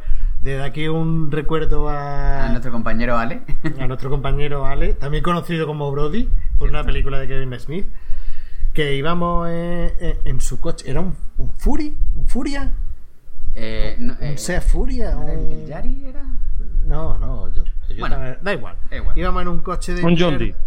No, que va, era un coche de mierda eh, super cutre a la universidad y nos ponía nu metal a tope y éramos nu metaleros a tope. Recuerdo, recuerdo esas cabezas para arriba y para abajo de, de los dos ahí. Sí, es un poquito triste que tengamos que recordar el nu metal ya, eh, por la muerte del cantante de Linkin Park, de uno de los dos cantantes de Linkin Park. Sí, sí. No. Cuando, cuando hace poco tuvimos que hacer también un especial de cosas que nos hacen sentir viejos por la muerte de, de Chris Cornell. Que os emplazamos a que escuchéis el programa de, de Grunge sobre, sobre la muerte de Chris Cornell. ¿Qué opinabais de, de Linkin Park? ¿O- ¿Os molaba o, o erais un poco más purista? Porque había un sector purista que, que a Linkin Park los miraba con un cierto recelo, ¿no? Vamos a ver. Aquí tengo que hablar yo porque yo soy muy purista del nu metal. ¿Vale? O sea, yo soy metalero. mm, He mamado el nu metal a tope porque he ido a un montón de conciertos y me encantaba. Y Linkin Park, las cosas como son. A mí Linkin Park, el primer disco de Linkin Park, me flipó. Me flipó. Después, a partir del primer disco ya, menos. Pero el primer disco, vaya, yo estuve viendo a Linkin Park en directo en Madrid, eh, en la sala Riviera, junto a Taproot, que es otro grupazo, y Deftones, que para mí Deftones es el mayor mm, Exponente. el mayor exponente o el mejor grupo de, del nu metal. Pero yo a partir de ¿Y Core? Sí, también. O sea, el primer concierto que yo vi de Nu Metal y el primer concierto fuera de Málaga, ya como universitario que tengo independencia para irme a Madrid a ver un concierto y lo vi en la cubierta de Leganés, fue Core, que los teloneros fueron POD o POD. No, no, mentira, era Orgy. Los teloneros fueron Orgy. Y Core me flipó. Core era lo más grande, pero Linkin Park fue el pelotazo porque ya tenían un DJ. Era de los primeros grupos que metían un DJ eh, no solamente en la edición o a la hora de editar un, un disco y meter efectos, sino a la hora de llevarlo en directo. Y el rapeo también. Y el rapeo y tal. Claro, porque es que el nu metal mezclaba el metal con el rap y un rollo raro. Pero yo me quedo de, de Linkin Park con el primer disco. A partir del primer disco ya. Como que no. La verdad es que el- a mí el primer disco también me gustaba mucho y bueno, últimamente han sacado un disco nuevo que cuando lo escuché me sorprendió porque yo pensaba que esa gente ya había, había dejado de existir como grupo y tal. Y era un poco flojita, era como muy poperilla y tal. ¿Escuchasteis vosotros eh, la canción última que habían sacado y tal? No. ¿No? No, a mí es que Park eso, el primero y poco más. Y Ori, ¿tú qué opinas de todo el movimiento del new metal? ¿Te, te gustaba? Yo no era tampoco de, mucho de new metal, pero yo era más bien del grunge, la verdad. Pero vamos, el Linkin Park no me desagradaba, me gustaba, estaba bien. ¿Puedo hacer un comentario? Por supuesto. Es que para eso me he visto dos documentales y me he escuchado tres programas de radio del nu metal. Eh, pues cita la fuente, cita la fuente que nos digan que plagiamos. Eh, pues en Rock Reactor, el programa de radio. Lo que pasa es que este programa ya Gran, de- gran, gran, gran programa. Se dejó de emitir y el programa habla sobre un productor musical, Rob Robinson, que digamos que fue el que, por así decirlo, mm, sentó las bases de, del nu metal. Pero también, Eh, también fue productor de grunge, ¿no? No solamente de nu metal, fue productor de grunge. Pero, ah, sobre todo de metal. Eh, eh, pues, grupos como Sepultura, Pero, pero de, la, de la discográfica Rob Runner o. No. Vale, te lo voy a te lo voy a mirar ahora los discos que ha producido, pero creo que de, de grunge no no mucho porque el tío empezó a producir a Fear Factory en el 91, sabes que que Fear Factory no eh, Fear Factory Wasp que va Korn eh, Joder, una Korn. pista del Adrenaline de Deftones del 95 y es que eso viendo y después también he visto un, un, un documental que es Metal Evolution que es sobre un tío que es heavy heavy heavy heavy metal de toda la vida y ves y entonces analizas si el heavy metal si el nu metal pertenece a es un subgénero del metal o es un género en sí. Y al final acaba que sí que es un, es un género en sí que eso que eh, bueno, Korn con su álbum homónimo que es del 94 sabes que es del 94 sabes que Core, ¿no? ¿Has dicho? sí Korn. Eh, está el Blind y demás y Faggot. eh, sí, Exactamente. Y Defton con el disco de Adrenaline del 95, digamos que fueron los Adre- que, Adrenaline, la portada de la lavativa.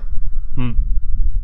que que fueron los que sentaron un poco eso. Y que bueno, a la vez estos grupos pues se habían inspirado en Fey No More, que rapeaba, en Anthrax, que hizo una versión de, de Bring the Noise de Public Enemy, eh, Racing in the Machine, en la manera en la que cantaba Zad de la Rocha, y Tom Morello utilizaba la guitarra, que parecía a veces... Sí, sin efecto. De, hecho, en el, primer disco de Resident the Machine, que lo tengo original, vaya, incluso no sé si lo tendré por aquí.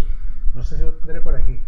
Pero figuraba que en la grabación edición del disco no había efectos Mm. eh, extras, sino que estaba grabado todo como que no habían metido un DJ ni nada. Todo con los cuatro instrumentos. Exactamente. Entonces eso, y, y ya te digo, por ejemplo, para Korn, pues Fey No More y Pantera, porque Pantera era, mm, como digamos, es que en el documental también sale hablando el Phil Anselmo, diciendo que para qué van a guardarse, digamos, el riff potente a lo mejor de, de- de- del estribillo y demás, y que no, que lo, lo utilizaban durante toda la canción para hacer saltar a la gente, vibrar, a la gente, que es una cosa que también utilizaba este, el, el nu metal.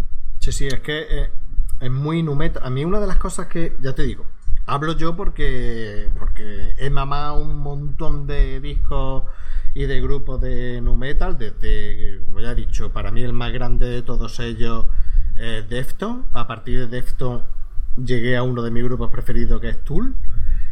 Pero lo que me molaba del nu metal es que lo que hacía Black Sabbath, eh, estos riffs pesados, el típico chan chan chan chan chan chan chan chan chan chan chan chan chan chan charana, que lo llevaba en nu metal en los estribillos y en todo el cuerpo y la gente no paraba de votar.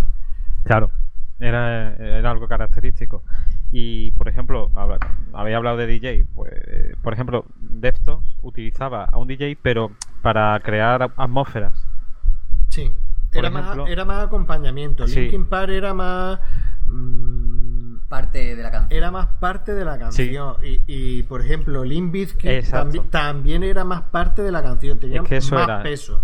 Sí, aquella Limp versión de All Faith de George Michael que terminaba ahí con un, un Sí, escracheado masivo. Claro, en vez del punteo metieron el escracheado. Claro, por eso, porque querían utilizar, en ese caso ellos querían utilizar el, el- digamos, querían utilizar el DJ como utilizaba Tom Morello la guitarra en Resident Evil Chill.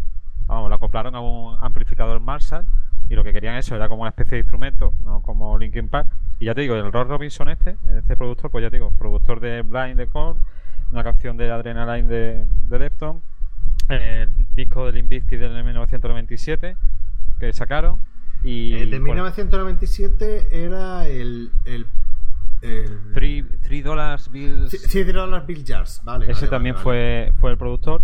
Y por último también, en el 96, eh, Sepultura. Por lo visto querían cambiar un poco eh, Sí, su el- sonido. El Blood Roddy Bloods tiene Exactamente. mucho de nu metal. Roots. Pues es el productor también de, Roots. de Roots de Sepultura y después de Soulfly. Magnífica, magnífica colaboración con, con Luciano Pavarotti. Pavarotti. Y Con de- Luciano Pavarotti. Oh. Roots. Bloody Roots. Roots. Y eso, y, digamos que la primera ola del nu metal, por así decirlo, era con Limp Bizkit y Deftones, o con Deftones Limp Bizkit, y en la segunda ola, pues ahí aparece, por ejemplo, pues Linkin Park. Y Linkin Aparece- Park, pues. Aparece Linkin Park, aparece Papa Roach. Down, Papa Roach. Eh, Y, y Linkin Park, lo he visto. Ah, incluso Orgy, que hemos dicho antes. Eh, Mudvayne, Slipknot, que Slipknot, pese a que sea más. Pese a que era más duro, más. más metal o más thrash. Sí, también o, más- estaba o metido. incluso más death, estaba ahí metido. Estaba Disturb, que Sí. el cantante de Disturb tenía una voz que lo flipabas. Pues de los dos discos de Slipknot, del primero, que se llama igual que el grupo, y del Iowa, también el productor es Ross Robinson. Ya te digo que digamos que este era el que llegaba y daba puntillica de, cómo hacerlo y demás. Y en el documental termina, el documental que vi Metal Evolution, empieza el nota en una cola para la gente que va a ver Linkin Park, que no lo entiende porque él odia Linkin Park, y cuando termina pues le pregunta por... Y llega a la conclusión que un poco, bueno, Linkin Park pues ni es nu metal, es decir, no es, ni es duro, ni es blando, eh, utiliza un tío que canta de manera armónica, después un tío que rapea, una mezcla ahí lo más comercial que se podía buscar, la fórmula para, para que al final vendieran muchísimos discos. Bueno, pero comercial, comercial, bueno, sí, era comercial, sí. pero pero no era del todo, aquí en España no llegó a ser del todo comercial, Aquí- era... Aquí en España no, pero en, en Estados Unidos, vamos, por lo que decía en el, en el documental, eh, en, en nada, es decir, en, muy pocas semanas o una semana, mm, fue un, un pelotazo soberbio. Sí, ¿Sabes pero que- que- porque, porque no había evolución. En el rock y en el metal no había evolución. Desde Metallica no había salido nada así.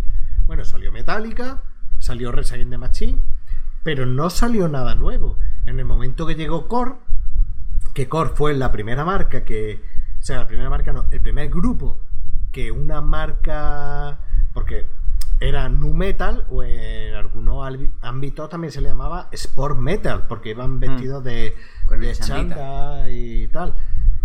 Mm, En el momento que Core firmó un contrato con Puma, porque incluso Core llegó a tener una canción mm, que se llamaba Adidas, Adidas. Adidas, que era All Day a Dream About Sex, en el momento en el que Core, eh, o sea, fue la primera banda que, que tuvo un contrato discográfico con, con, con una empresa de, de una marca de deporte. Pues la gente vio que ahí había billetes, entonces, vale, se abrió al gran, al gran público, llegó a ser algo que se podía llamar pop, en el sentido no de la música pop, sino de popular, que llegó a, a, a la mayoría de la gente, pero del todo, del todo no era comercial. Ya te digo que al principio, pero ya es que esta gente, en Linkin Park, yo pienso que ya tenían allanado el camino. Es, que sí, estoy, es que estoy buscando ahora mismo información de, de cuánto tiempo llegó a subir y demás. Y coño, es que vendió el álbum eh, Libre Theory, se publicó el 24 de octubre del 2000. Y vendió 50.000 copias la primera semana. 17 años ya. Y a comienzos de noviembre ya se ubicó en la decimosexta posición del Billboard, ¿sabes? Que, que mm, Korn no, Korn o, o Defton o lo que sea, pues sacaron el disco, primero a lo mejor un poco, ya- tuvieron que esperar más, pero esta gente ya, ya fue súper pelotazo, por así Pero decirlo. pelotazo instantáneo. Mm, por, Sí, sí. por Pero, pero productor y yo, incluso metería a Linkin Park casi, casi, casi, casi en la primera generación, aunque es un poquito más de la segunda A generación. caballo, ¿no? Hombre, es de 2000. Lo, Si metería, de- metería a caballo, porque yo, sobre todo, lo primero que has dicho, aparte de Resident de Machine, yo metería de pionero Fey No More y Mike, Sí, ¿no? y, y Mike Patton. Sí, sí, te he comentado que con No More era uno de los... Paranoia. Mr. Bangle y, y tal, pero los primeros grupos serían POD, el Payable on Death, POD, Defton, Core, Link- los propios Linkin Park, incluso System of a Down con, con su voz eh, así medio árabe, medio musulmana y, y- No sé, yo no tal, incluiría Papa Linkin. Park. Yo Yo Linkin Park no lo incluiría de los primeros. Y Limp Bizkit. Limp Bizkit también lo metería en... Bizkit los sí, pero primeros. Linkin Park no. ¿Seguirá Fred Dash vistiendo como un adolescente a sus 46 añazos? Oye, pues Luigi, hace poco, entre comillas, los vimos en Madrid en directo y nos llevamos un gran... ¿Una gran digo- sorpresa? te digo una cosa. sorpresa. Hay fantoches en Tele5 por la tarde con 50 años para arriba que van vestidos como adefesio, ¿sabes? Que, que cada cual. Que si Bueno, que ponerse además- la gorra y la gafas, pues mira. Yo, recu- yo recuerdo además que a ti al principio te gustaba mucho Limp Bizkit Sí, me gustó mucho. y, empe- le cogiste manía, creo que fue por un festival que cancelaron en... Sí, sí, es que yo fui a un festival donde tocaba Muse, donde tocaba Hamlet, donde tocaba eh, un montón de grupos y tal. Y además que coincidí contigo, Pliske, en ese festival, ¿no? No, no, yo, yo a... Sí, no, sí, en- en- sí, yo creo que ¿Eh? sí, que ese primer año sí, que ibas tú con, con tu hermano, con Charlie sí. Es que no me suena. no me suena Fred la verdad, no me suena Linkin Sí, no, es que al final lo, lo cancelaron, lo cancelaron, lo cancelaron una y en vez de tocar... Fue por el viento que había... Sí, porque habían tocado el fin de semana anterior, o sea, el día anterior en Lisboa y había mucho viento y no aseguraban la seguridad y lo cancelaron.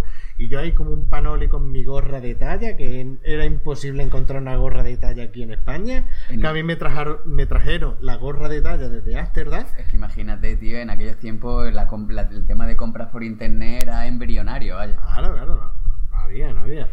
Y, y se fue a tomar por culo, lo cancelaron y le cogí una manía que no ves tú. Por cierto, Plisken, hablando de festivales, eh, cuéntanos tu experiencia en el festival... En el eh, último En el festival. último en festival. el, en el que en el que se dejaron abiertas las puertas de Mordor y salieron Sí, los que- orcos.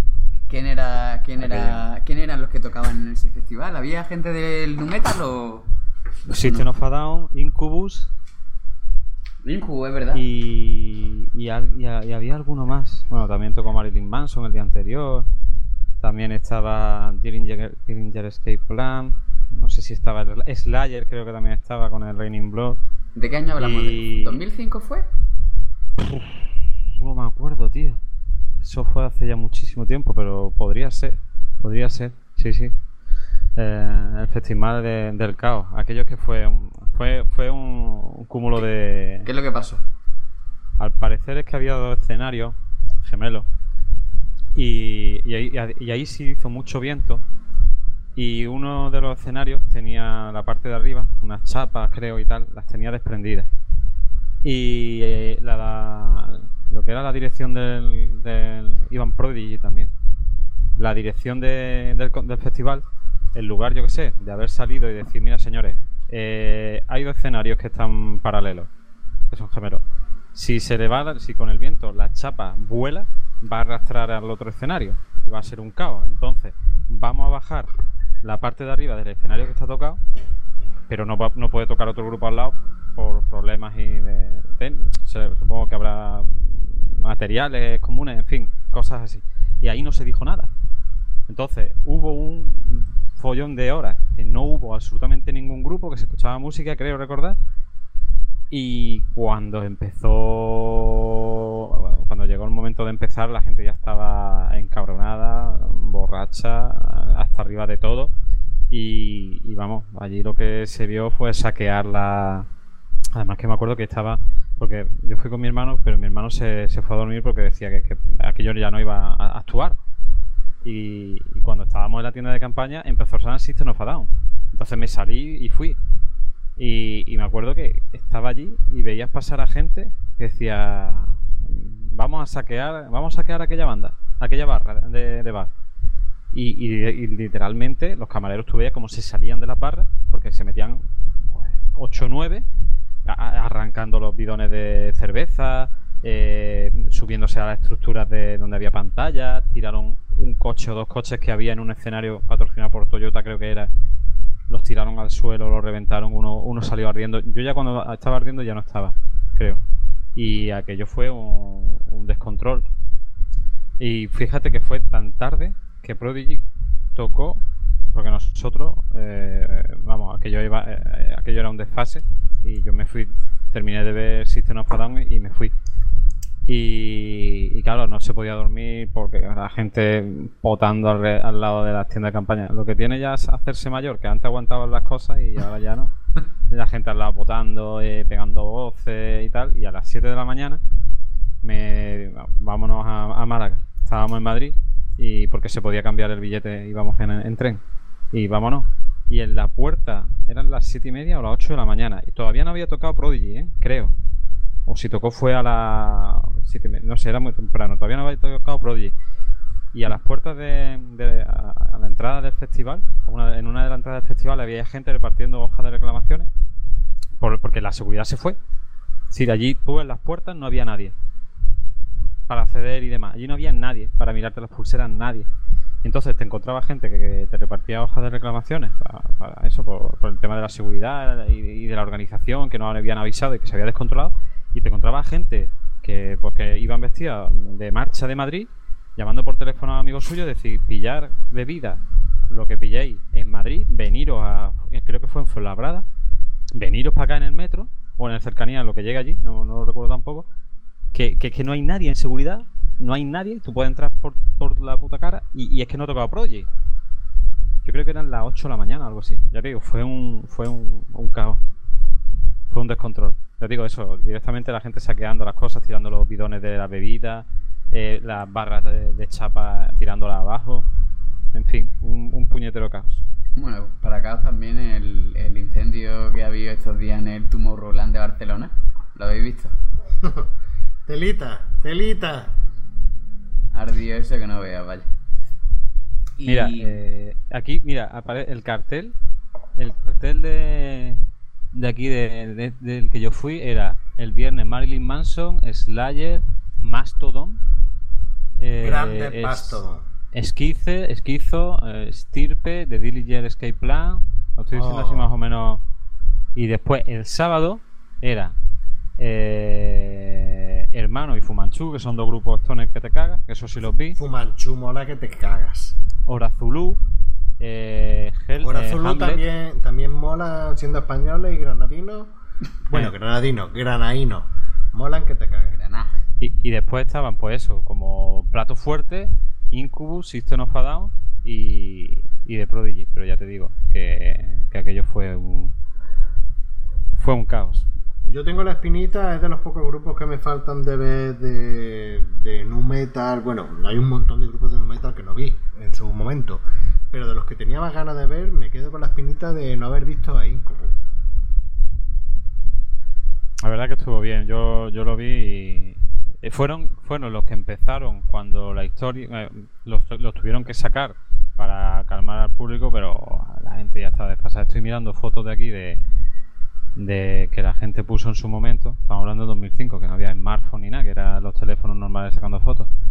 Y, y es que también, tío, estoy viendo una foto que se ve un tío con una manguera, es que había, era, el escenario, el escenario principal estaban en una esplanada llena de polvo, hacía un viento que te cagas, tú veías que la gente iba a comprar, pues labrada, mascarillas de estas para como para la alergia y tal, porque es que por el polvo es que era una pasada, te digo, y hacía calor, en fin, se, fue como la película, un cúmulo de catastrófica desdicha que al final derivó en, En, en que el, en que el festival se, se acaba, pasara mejor vida, vaya. Exactamente, y que bueno, y que eh, por la etiqueta de que los heavy son todos unos violentos y unos salvajes y, y cosas así de ese tipo. Hombre, está claro, en un concierto de Julio Iglesias no va a pasar eso, pero se follará toda. Pero... Y lo sabes. y Bueno, Pachi, habla. Una, eh, bueno, un- una cosilla en cuanto al tema este de cosas que nos hacen sentir viejos es que a mí, eh, en cuanto a la percepción que uno tiene del tiempo y tal, a mí, a mí me, me- la sensación que yo, que yo tengo es que entre el grunge y el new metal hay un tiempo bastante, vamos, que, que no es que estén pegados, pero si tú lo piensas ahora, es que realmente, porque Kurt Cobain, que estuvimos hablando la otra vez, mu- muere en el 94, ¿no? Hmm. Y, y vamos, y acabamos de decir que el primer disco de Korn en el 94. O sea, que realmente, de si lo piensas, desde la época grunge hasta la época new metal, es que, es que pasan 5 años, 5 o 6 años. Sí, lo, Y- que pasa, lo que pasa es que el pelotazo de Es tarde. metal llegó a finales del 2000, a principios de 2000. Bueno, O sea, a porque- finales de los 90, principios de 2000. Sí, pero Sí. Por, por eso te digo, échale, échale 5 años, 6 años, 7 años, que eso es como si dejáramos 2010, que es que está aquí al lado. Sí, pero, pero es cambio de generación. O sea, yo escuchaba el grunge en el instituto y el nu metal en la universidad, que a lo mejor era una diferencia de 3 años, Claro. 2 años, 4 años, pero era, era un, un cambio vital. O sea, un cambio de, de que yo estaba en, la- en el instituto y era grunge y tal, y luego llegaba a la universidad y ahora ya te sientas mayor. Ya te sientas mayor y es, y es otro rollo. Claro, es como los que, los que están en el instituto y escuchaban reggaetón y ahora van a la universidad y escuchan trap, ¿no? No, déjalo, tío, déjalo. No, no, no, tío, No, no, trap, no, no volvamos Un a, a- un, sa- a- un saludo aquí a nuestro amigo Daniel Barranquero que me introdujo en, en la música trap en su No, casa. él dice que no, que eso sonó de casualidad. y- Bueno, y bueno, que- no, y que no es- Bueno, no nos escucha. Dani, que no nos escuchas. Bueno, y luego, cuando empezamos la universidad, empezamos a escuchar los primeros grupos de nu metal y luego llegó lo que hablamos de la segunda generación. La segunda generación en la que estaba. Bueno, Linkin Park está ahí entre la primera y la segunda, pero luego llegaron grupos como Evanescence, que pegó también bastante. que no era tanto nu metal como un poquito más gótico, pero bueno, también lo metemos ahí. Eh, entró Los Profes, que Los Profes molaban un montón la canción de Shinobi ve- versus Dragon Ninja, que llama el no- Joder. nada más que el nombre, dice, tío, la polla. Pues busca, busca de los profes en dónde se encuentra ahora el cantante. ¿Dónde está? En la cárcel. Joder, ¿Qué ha hecho? Pederastia. toma No joda. Mm, exacto. Como, como el actor de esta película, ¿cuál fue el que acabó en... Sí. Fue El de Todo en un Día, el director de el Todo en un director Día. del colegio de todo en un día. O, emplazamos. O emplazamos que escuchéis el programa de, el segundo programa de John Hughes. Bueno, ta- eh, también otro grupo de la segunda generación de, de nu metal, incluso grupos que eran de metal antiguo como Machine Head o Sepultura o Fear Factory empezaron a meter cositas ahí más acordándose, o sea, más acercándose a los nuevos tiempos. Tenemos también, como he dicho, Papa Roach, e incluso System of a Down, Distur, Slipknot, Mudvayne, que Mudvayne tenían el rollo de Slipknot de las máscaras, pero ellos en vez de máscaras se pintaban la cara. Blanquis. Y Taproot, Orgy, que he dicho antes que eran teloneros de, de Core, Drowning Pool. Y la Luego aquí en que- España los sobres. Crazy, bueno, Crazy Town, Crazy Town con la canción de Butterfly que estaba que te caga. Sí, que eso fue un One Hit Wonder del copón, vaya. sí, eso- sí, sí, sí, y ya está. Eso lo pasa, fueron más rap que otra cosa. Es decir, era un, era un rap mm, con instrumentos, pero no ¿Qué era de así. Come to Lady?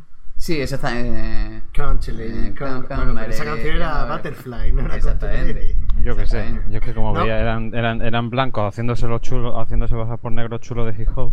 Sí, no, pe- pero, pero hu- hubo un cambio porque incluso Defton, que eran de los pioneros, eh, cogieron y metieron a un DJ en el grupo, pero un, di- un DJ que ya iba a ser miembro íntegro de, de la banda durante, vaya, hasta el día de hoy, que era Fran Delgado.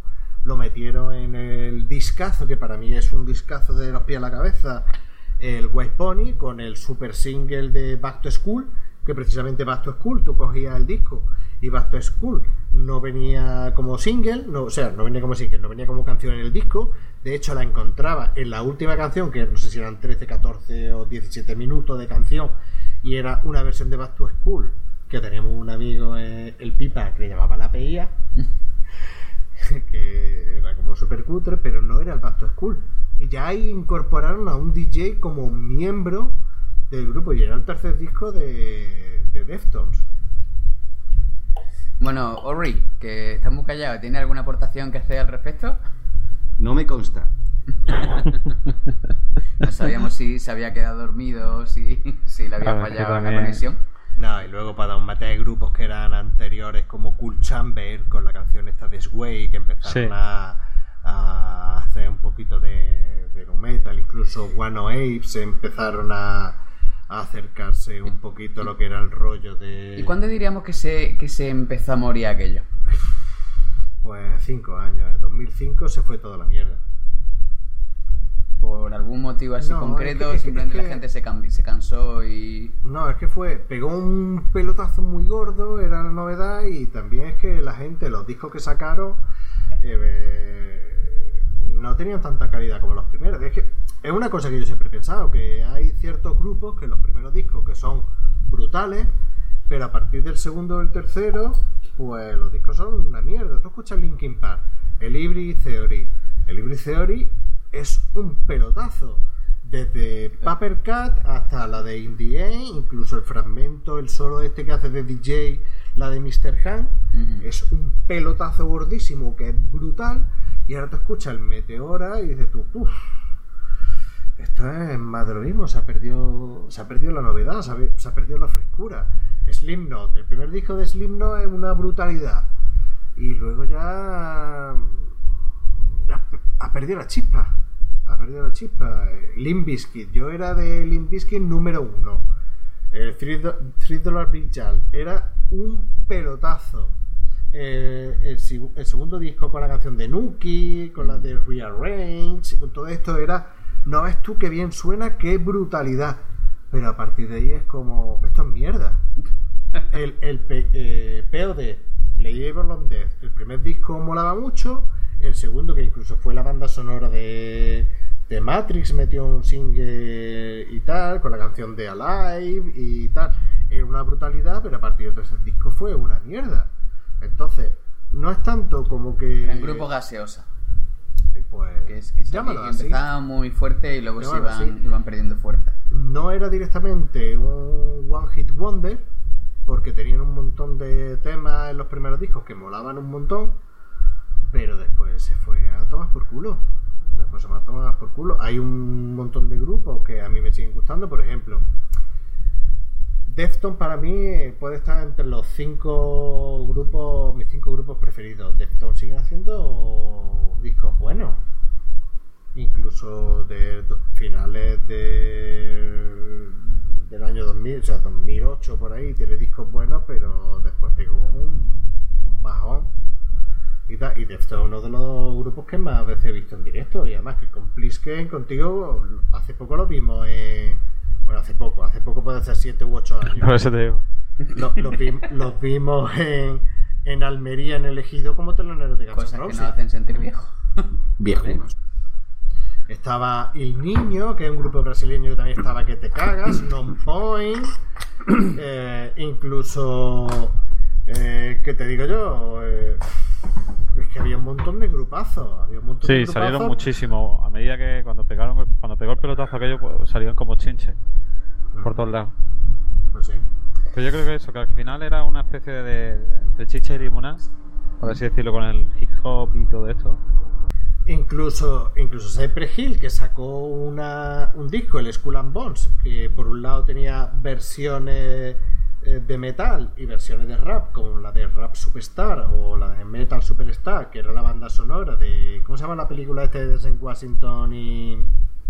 Ethan, Ho- eh, Ethan Hawke, ¿no? Ethan Hawke? ¿cómo se llamaba? Día de entrenamiento. Training Day. Tra- Training Day. Training Day, Training Training Day, Day, que, sí. que es un peliculote y escuchabas tú la, la música. Eso también Incluso- salía Do- Doctor Dre, era la. Sí, Doctor la Dre y tal, que ya, que ya mezclaban eh, y la banda, la banda sonora de, de Spawn incluso ya metían ahí cosas de mezclar grupos de metal Sí. y grupos de, de dance y tal. Y, y no te tienes que ir muy lejos. O sea, Prodigy, Prodigy eh, desde el principio empezaba a meter samples de guitarra. Sí. Bueno, desde el principio, principio no. No, el primer disco. principio era más, era más hardcore. el, ex- incluso eh, el- Experience, el primero era muy, era muy, Era muy rave, ángel. era muy rave, muy piano de, de la época esta de la música de baile de principios de los 90, de old school, de todo eso, ¿no? Y, y eso era, era totalmente rave, ¿no? Música de baile total y absoluta. Eh, aunque bueno, habría que, habría que ver si, si nuestro Igual es oyente, si nuestro oyente Valdis eh, lo considera música de baile o no. Sí. Pero bueno. y- Segun- segundo puntuación, o sea, segunda anotación que hacemos Para- de Baldi. Baldi, como no escucha este programa de 5 horas, vamos mal. Y, pero luego fue ya más en el segundo, que era el Music for the Gifted Generation. Ahí ya sí empezaron a meter guitarreo, en el Their Law, en el Voodoo People. Sí, en el Music for the, ahí, se había, Inter- ahí se había mucha, mucha mezcla de electrónica con guitarra, ¿no? sí, en el Music Y ya- Generation, incluso la de The Low empezaba con un riff de guitarra. Sí, totalmente. pam, pam, pam, pam. Tananana, Bueno. Exactamente. Yo- Y, luego, y luego ya fue el Firestar, el, el, el, El Firestarter. el, este, el del cangrejo, el el, Breathe, bueno, Fat sí. of the Land, donde empezaron a meter más, más esto. Y bueno, ¿alguna, ¿alguna aportación más que hacer al tema o vamos cerrando ya? Close. Bueno, pues, pues nada, pues esperemos, esperamos que haya gustado este pequeño repaso a toda la época del, del New Metal. Que continuaremos sintiéndonos viejos de aquí a, bueno, a cuando grabemos nuestro próximo programa.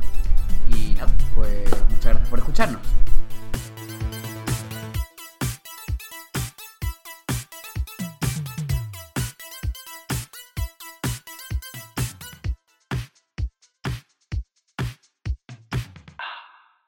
Bueno, y una vez escuchado el cosa que nos hace sentir viejos sobre New Metal, llega eh, la sección del programa que está dedicada a recomendaros un producto que nos parece apropiado para, para el público. Llega el especial de la casa y hoy tenemos el especial de la casa de Orri.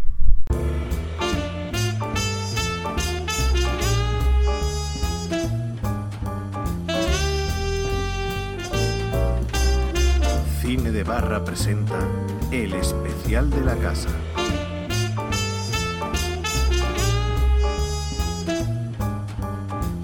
En el especial de la casa de hoy eh, quería comentaros una serie que a mí me ha gustado mucho, que se llama Archer, que es una serie de animación de Estados Unidos para adultos, eh, creada por Alan Reed, que yo no lo conocía, francamente, eh, que creó otras series animadas también para adultos.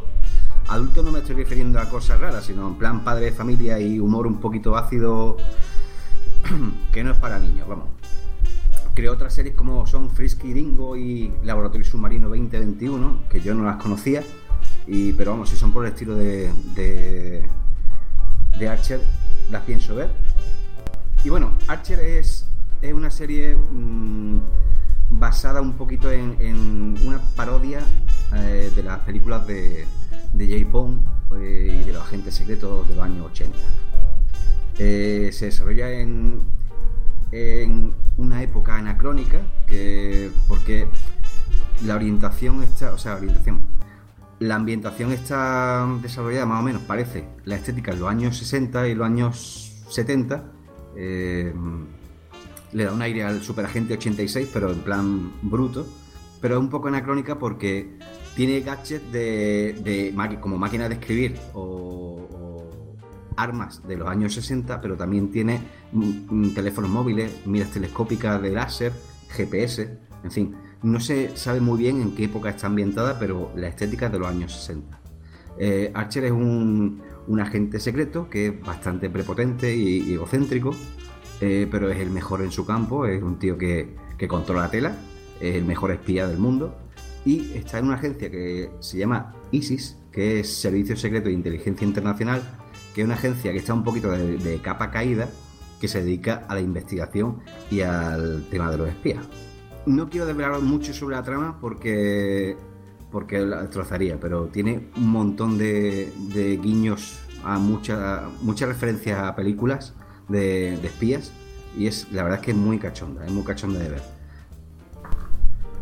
Pero eh, ¿es necesario es necesario haber visto las películas para, para disfrutarlas? Porque yo, por ejemplo, no, no he sido nunca demasiado de películas de, de espía y demás.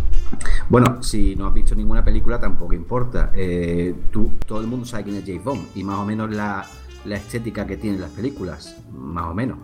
Eh, con eso te hace más o menos una idea de cómo puede ser la serie. Es un poco eh, gamberra porque porque tiene un montón de, de detalles súper cachondos, cosas que podrían salir mal, salen mal o peor. Y la verdad es que está, está muy cachonda. Eh, la serie consta. Ahora mismo creo que han estrenado la octava temporada. eh, la serie del año 2010. Eh, ahora mismo se está estrenando la octava temporada. Y las siete temporadas anteriores tienen episodios que rondan entre 8 y 13 capítulos. La temporada, eh, perdón, la duración de cada capítulo es de unos 20 minutos, más o menos, como un capítulo de Los Simpson. Y las tramas son, son bastante buenas. Y la verdad, hace mucha gracia. Yo os recomiendo que la veáis.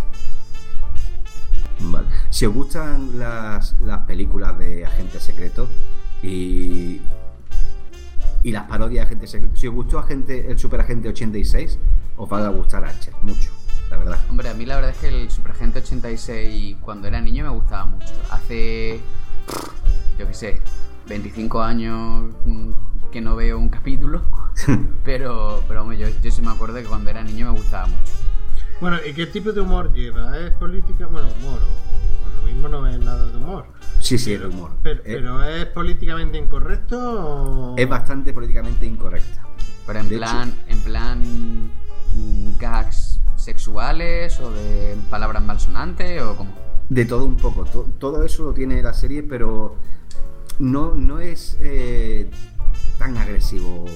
No sé, cuando lo ves dentro del contexto hace mucha gracia. Como comentabais en el programa de, de los Kingsman, ¿os acordáis? Ah, vale. Es un Sí. estilo, un estilo de la película, pero en, en animación. Un poco por ese estilo. Pero mezclado con el Sí, Super como Agente la... 86. Sí, como la escena de Al final que le dice la nota, si me rescatas me das por detrás. Me pones Exactamente. mirando a Cuenca, aunque soy sueca. Exactamente, hay escenas. Vale, vale. Te mezclan cyborgs, te mezclan miniaturizaciones, como en en plan el chip prodigioso que se meten dentro de un cuerpo y el final es eh, descojonante, el final. Eh, y también están pensando en hacer una, una película. eh, hay en mente ese proyecto y el protagonista, que lo tienen ya pensado, es el, el protagonista de Mad Men, que no recuerdo su nombre ahora mismo. Don, Sí. Don Draper. Sí, Don Don Draper. Draper. Sí. no, el Don Don Draper. Draper, que encarna a John Hamm en, en la serie de Mad Men, eh, porque es- físicamente se parece mucho a- al, al protagonista. La estética que tiene es, es- La estética de la serie es muy parecida a la, a la de Mad Men, porque la- los vestuarios son de- orientados de los años 60, pero como ya digo, tiene. eh, tiene situaciones que son un poco anacrónicas porque sigue, si- si- sigue siendo la Guerra Fría con, el, eh, con Rusia, con la Unión Soviética, mejor dicho. Eh, está también, sale también ahí Fidel Castro. eh, en fin, eh, está muy cachón. La primera temporada es de la agencia de, espionaje en sí y la segunda empieza a, a bajar de, de fondos. La- la- el, el gobierno ya no, no lo financia tanto y empiezan a intentar mm, subvencionarse con, con contrabando de droga. En fin, la situación se desmadra muchísimo y, y es. Pero lleva simpática. cierta. Pero en el fondo lleva cierta lógica que en una agencia se subvenciona con droga. Eso lo hacía la CIA en los Pues, 80. Pues Se entonces Bueno, en verdad subvencionaba. Era ¿Cómo era la historia? Era con la CIA le daba dinero a la contra nicaragüense, que era en Nicaragua había un gobierno, eh, socialista o comunista, como los Sí. americanos no quieren en su patio trasero algo que no sea lo que ellos quieren, entonces eh, so- eh, le daban dinero a la contra nicaragüense, que iba, como su propio in- indica, en contra del gobierno, le daban dinero para armas y demás, y ese dinero provenía de- del narcotráfico, creo que era del eh, contrabando de narcotráfico, sabes que ahora mismo no me, no, no, no, no me acuerdo bien la historia, pero tiene su tiene su, su fondo, ¿sabes? Sí, sí, sí. Eh, eh, se dedican a traficar con, el- con lo que han incautado en operaciones anteriores. Bueno, Orri, ¿y dónde podemos verla? ¿En qué canal Orri. o qué plataforma? Orri. Eh, yo la he visto en Netflix. En Netflix está, creo que hasta la séptima temporada y espero que pronto estrenen la octava, porque creo que se estrenó en, en abril del 2017 la octava, pero en Netflix no ha llegado todavía. ¿Y qué duración dice que tiene los episodios? Eh, unos 20 minutos aproximadamente cada Ah, capítulo. entonces te puedes tragar una temporada, una... un- o sea, tres o cuatro temporadas te lo puedes ver en un fin de semana rápido, ¿no? Claro, porque eh, échale entre 8 y, y 13 capítulos por temporada, así que es muy poco, es muy poco. Pero el argumento va siguiendo un hilo argumental interesante. Si ves un capítulo suelto no vas a entender muchas No, cosas. no son, no son episodios procedimentales, me refiero, que no te puedes ver un episodio y tiene su principio, su nudo, su conclusión y tal, sino que tienes que ver toda la temporada para enterarte de la trama, ¿no? Exactamente, exactamente. Es muy entretenida y muy divertida y yo la recomiendo. Vale, pues me la apunto, me la apunto. Eh, os recomiendo mucho esta serie porque ha sido, ha sido francamente divertida, a mí me ha gustado mucho y, y espero que os guste.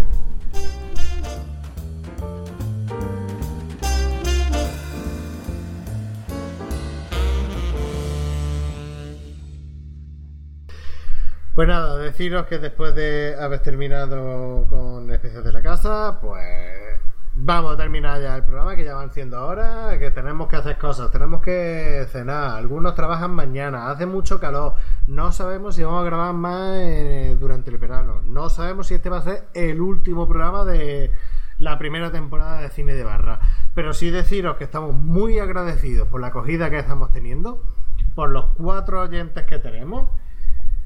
Todavía no hemos llegado a los 5.000 oyentes, así que no sabemos si vamos a poder decir en esta primera temporada lo que significa Igual, un liso. igual el día que nuestros amigos nos escuchen llegamos. Igual que el día que nuestros amigos nos escuchen, llegamos a tres oyentes más, cada uno, o sea, tres en total. Pero nada, deciros que con un poquito de suerte podemos hacer una quedada entre todos este verano, hacer algo en directo, algo especial, aunque no hablemos de ninguna película en concreto y tal. Lo mismo hacemos uno antes o después de ir a la Feria de Málaga, pero deciros que estamos muy contentos con la acogida que estamos teniendo, con los casi 100 oyentes que tenemos por programa, que puede ser que parezca poquito, pero teniendo en cuenta que somos cuatro pelagatos y que nuestros amigos no nos escuchan, estamos súper orgullosos de los oyentes que tenemos. Y nada, muchísimas gracias. Os invitamos al próximo programa. Y nada, despido a Luigi Bercotti. Luigi, como siempre, un honor tenerte aquí contando chistes malos que hoy me va a costar trabajo poner un montón de... de Ruidos dramáticos. De ruido dramático en la edición. Y bueno, yo te agradezco a ti que no hayas seguido el consejo de, de nuestro oyente Chema y me haya inflado a colleja. No ha sido por falta de ganas. Y nada, bueno, pues deseando volver al próximo programa que ya veremos cuándo es. Muchas gracias a ti por invitarme, Benalma del Man. Gracias a ti por estar aquí en mi casa. Y Orri, el, el último el último contertulio del programa que se ha incorporado. Muchas gracias por estar aquí desde Murcia, hostia, pijos huevos. Y nada, decirte que nos vemos prontito y a ser posible en persona para hacer el especial. Pues muchas gracias, Bernard Madelman. Me ha gustado mucho hacer el programa y un saludo también a, mi- a mis compis Plisken, Luigi Belcotti y un saludo a Doc, que, no ha podido estar con nosotros. Eh, la próxima vez será y espero que podamos reunirnos pronto para hacer algo juntos eh, en directo. Bueno, o en directo no, en directo no. Never. Eh, todos juntos, en, la- en la misma sala, en la misma sala. Un abrazo a todos y- hasta la próxima. Hasta la próxima, Orri. Y darle las gracias, como siempre, porque su tiempo es oro a Pliske, el contertulio que aporta más comentarios de calidad y más chorradas por minuto. Y decirte que, que desde el primer episodio estamos juntos y que seguiremos hasta el último episodio estando juntos. Pliske, muchas gracias por dedicarnos unos minutitos después de tu vuelta de vacaciones y que te sea leve la vuelta al trabajo mañana. Tú que eres de los pocos españoles que tiene trabajo. Bueno, pues que ha sido un placer participar en el programa. A ver si nos vemos y charlamos y decimos cualquier mierda y demás. Y nada, que, que os vaya bien la cosa a todo el mundo. Agur. Yogur. Y nada, yo soy Bien Madelman, deciros que está mi blog con los posts de que hablaban sobre cine de barra y comentan alguna que otra cosita y muchos más artículos. Deciros que estamos en las redes sociales, que podéis enviarnos email, estamos en Facebook en Cine de Barra, estamos en Twitter en Cine de Barra y en el email en Gmail, cine de barra arroba gmail.com, que podéis escribirnos lo que quieras, podéis enviarnos audio, los ponemos siempre en el programa. Y nada, muchas gracias por soportarnos, por aguantarnos y nos vemos en el próximo programa. Agur, yogur. Blucher.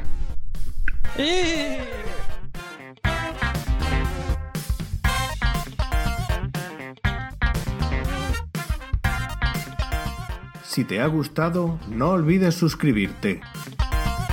Puedes seguirnos en Twitter en arroba cine de barra y en Facebook. También puedes ponerte en contacto con nosotros en el email cinedebarra arroba gmail.com.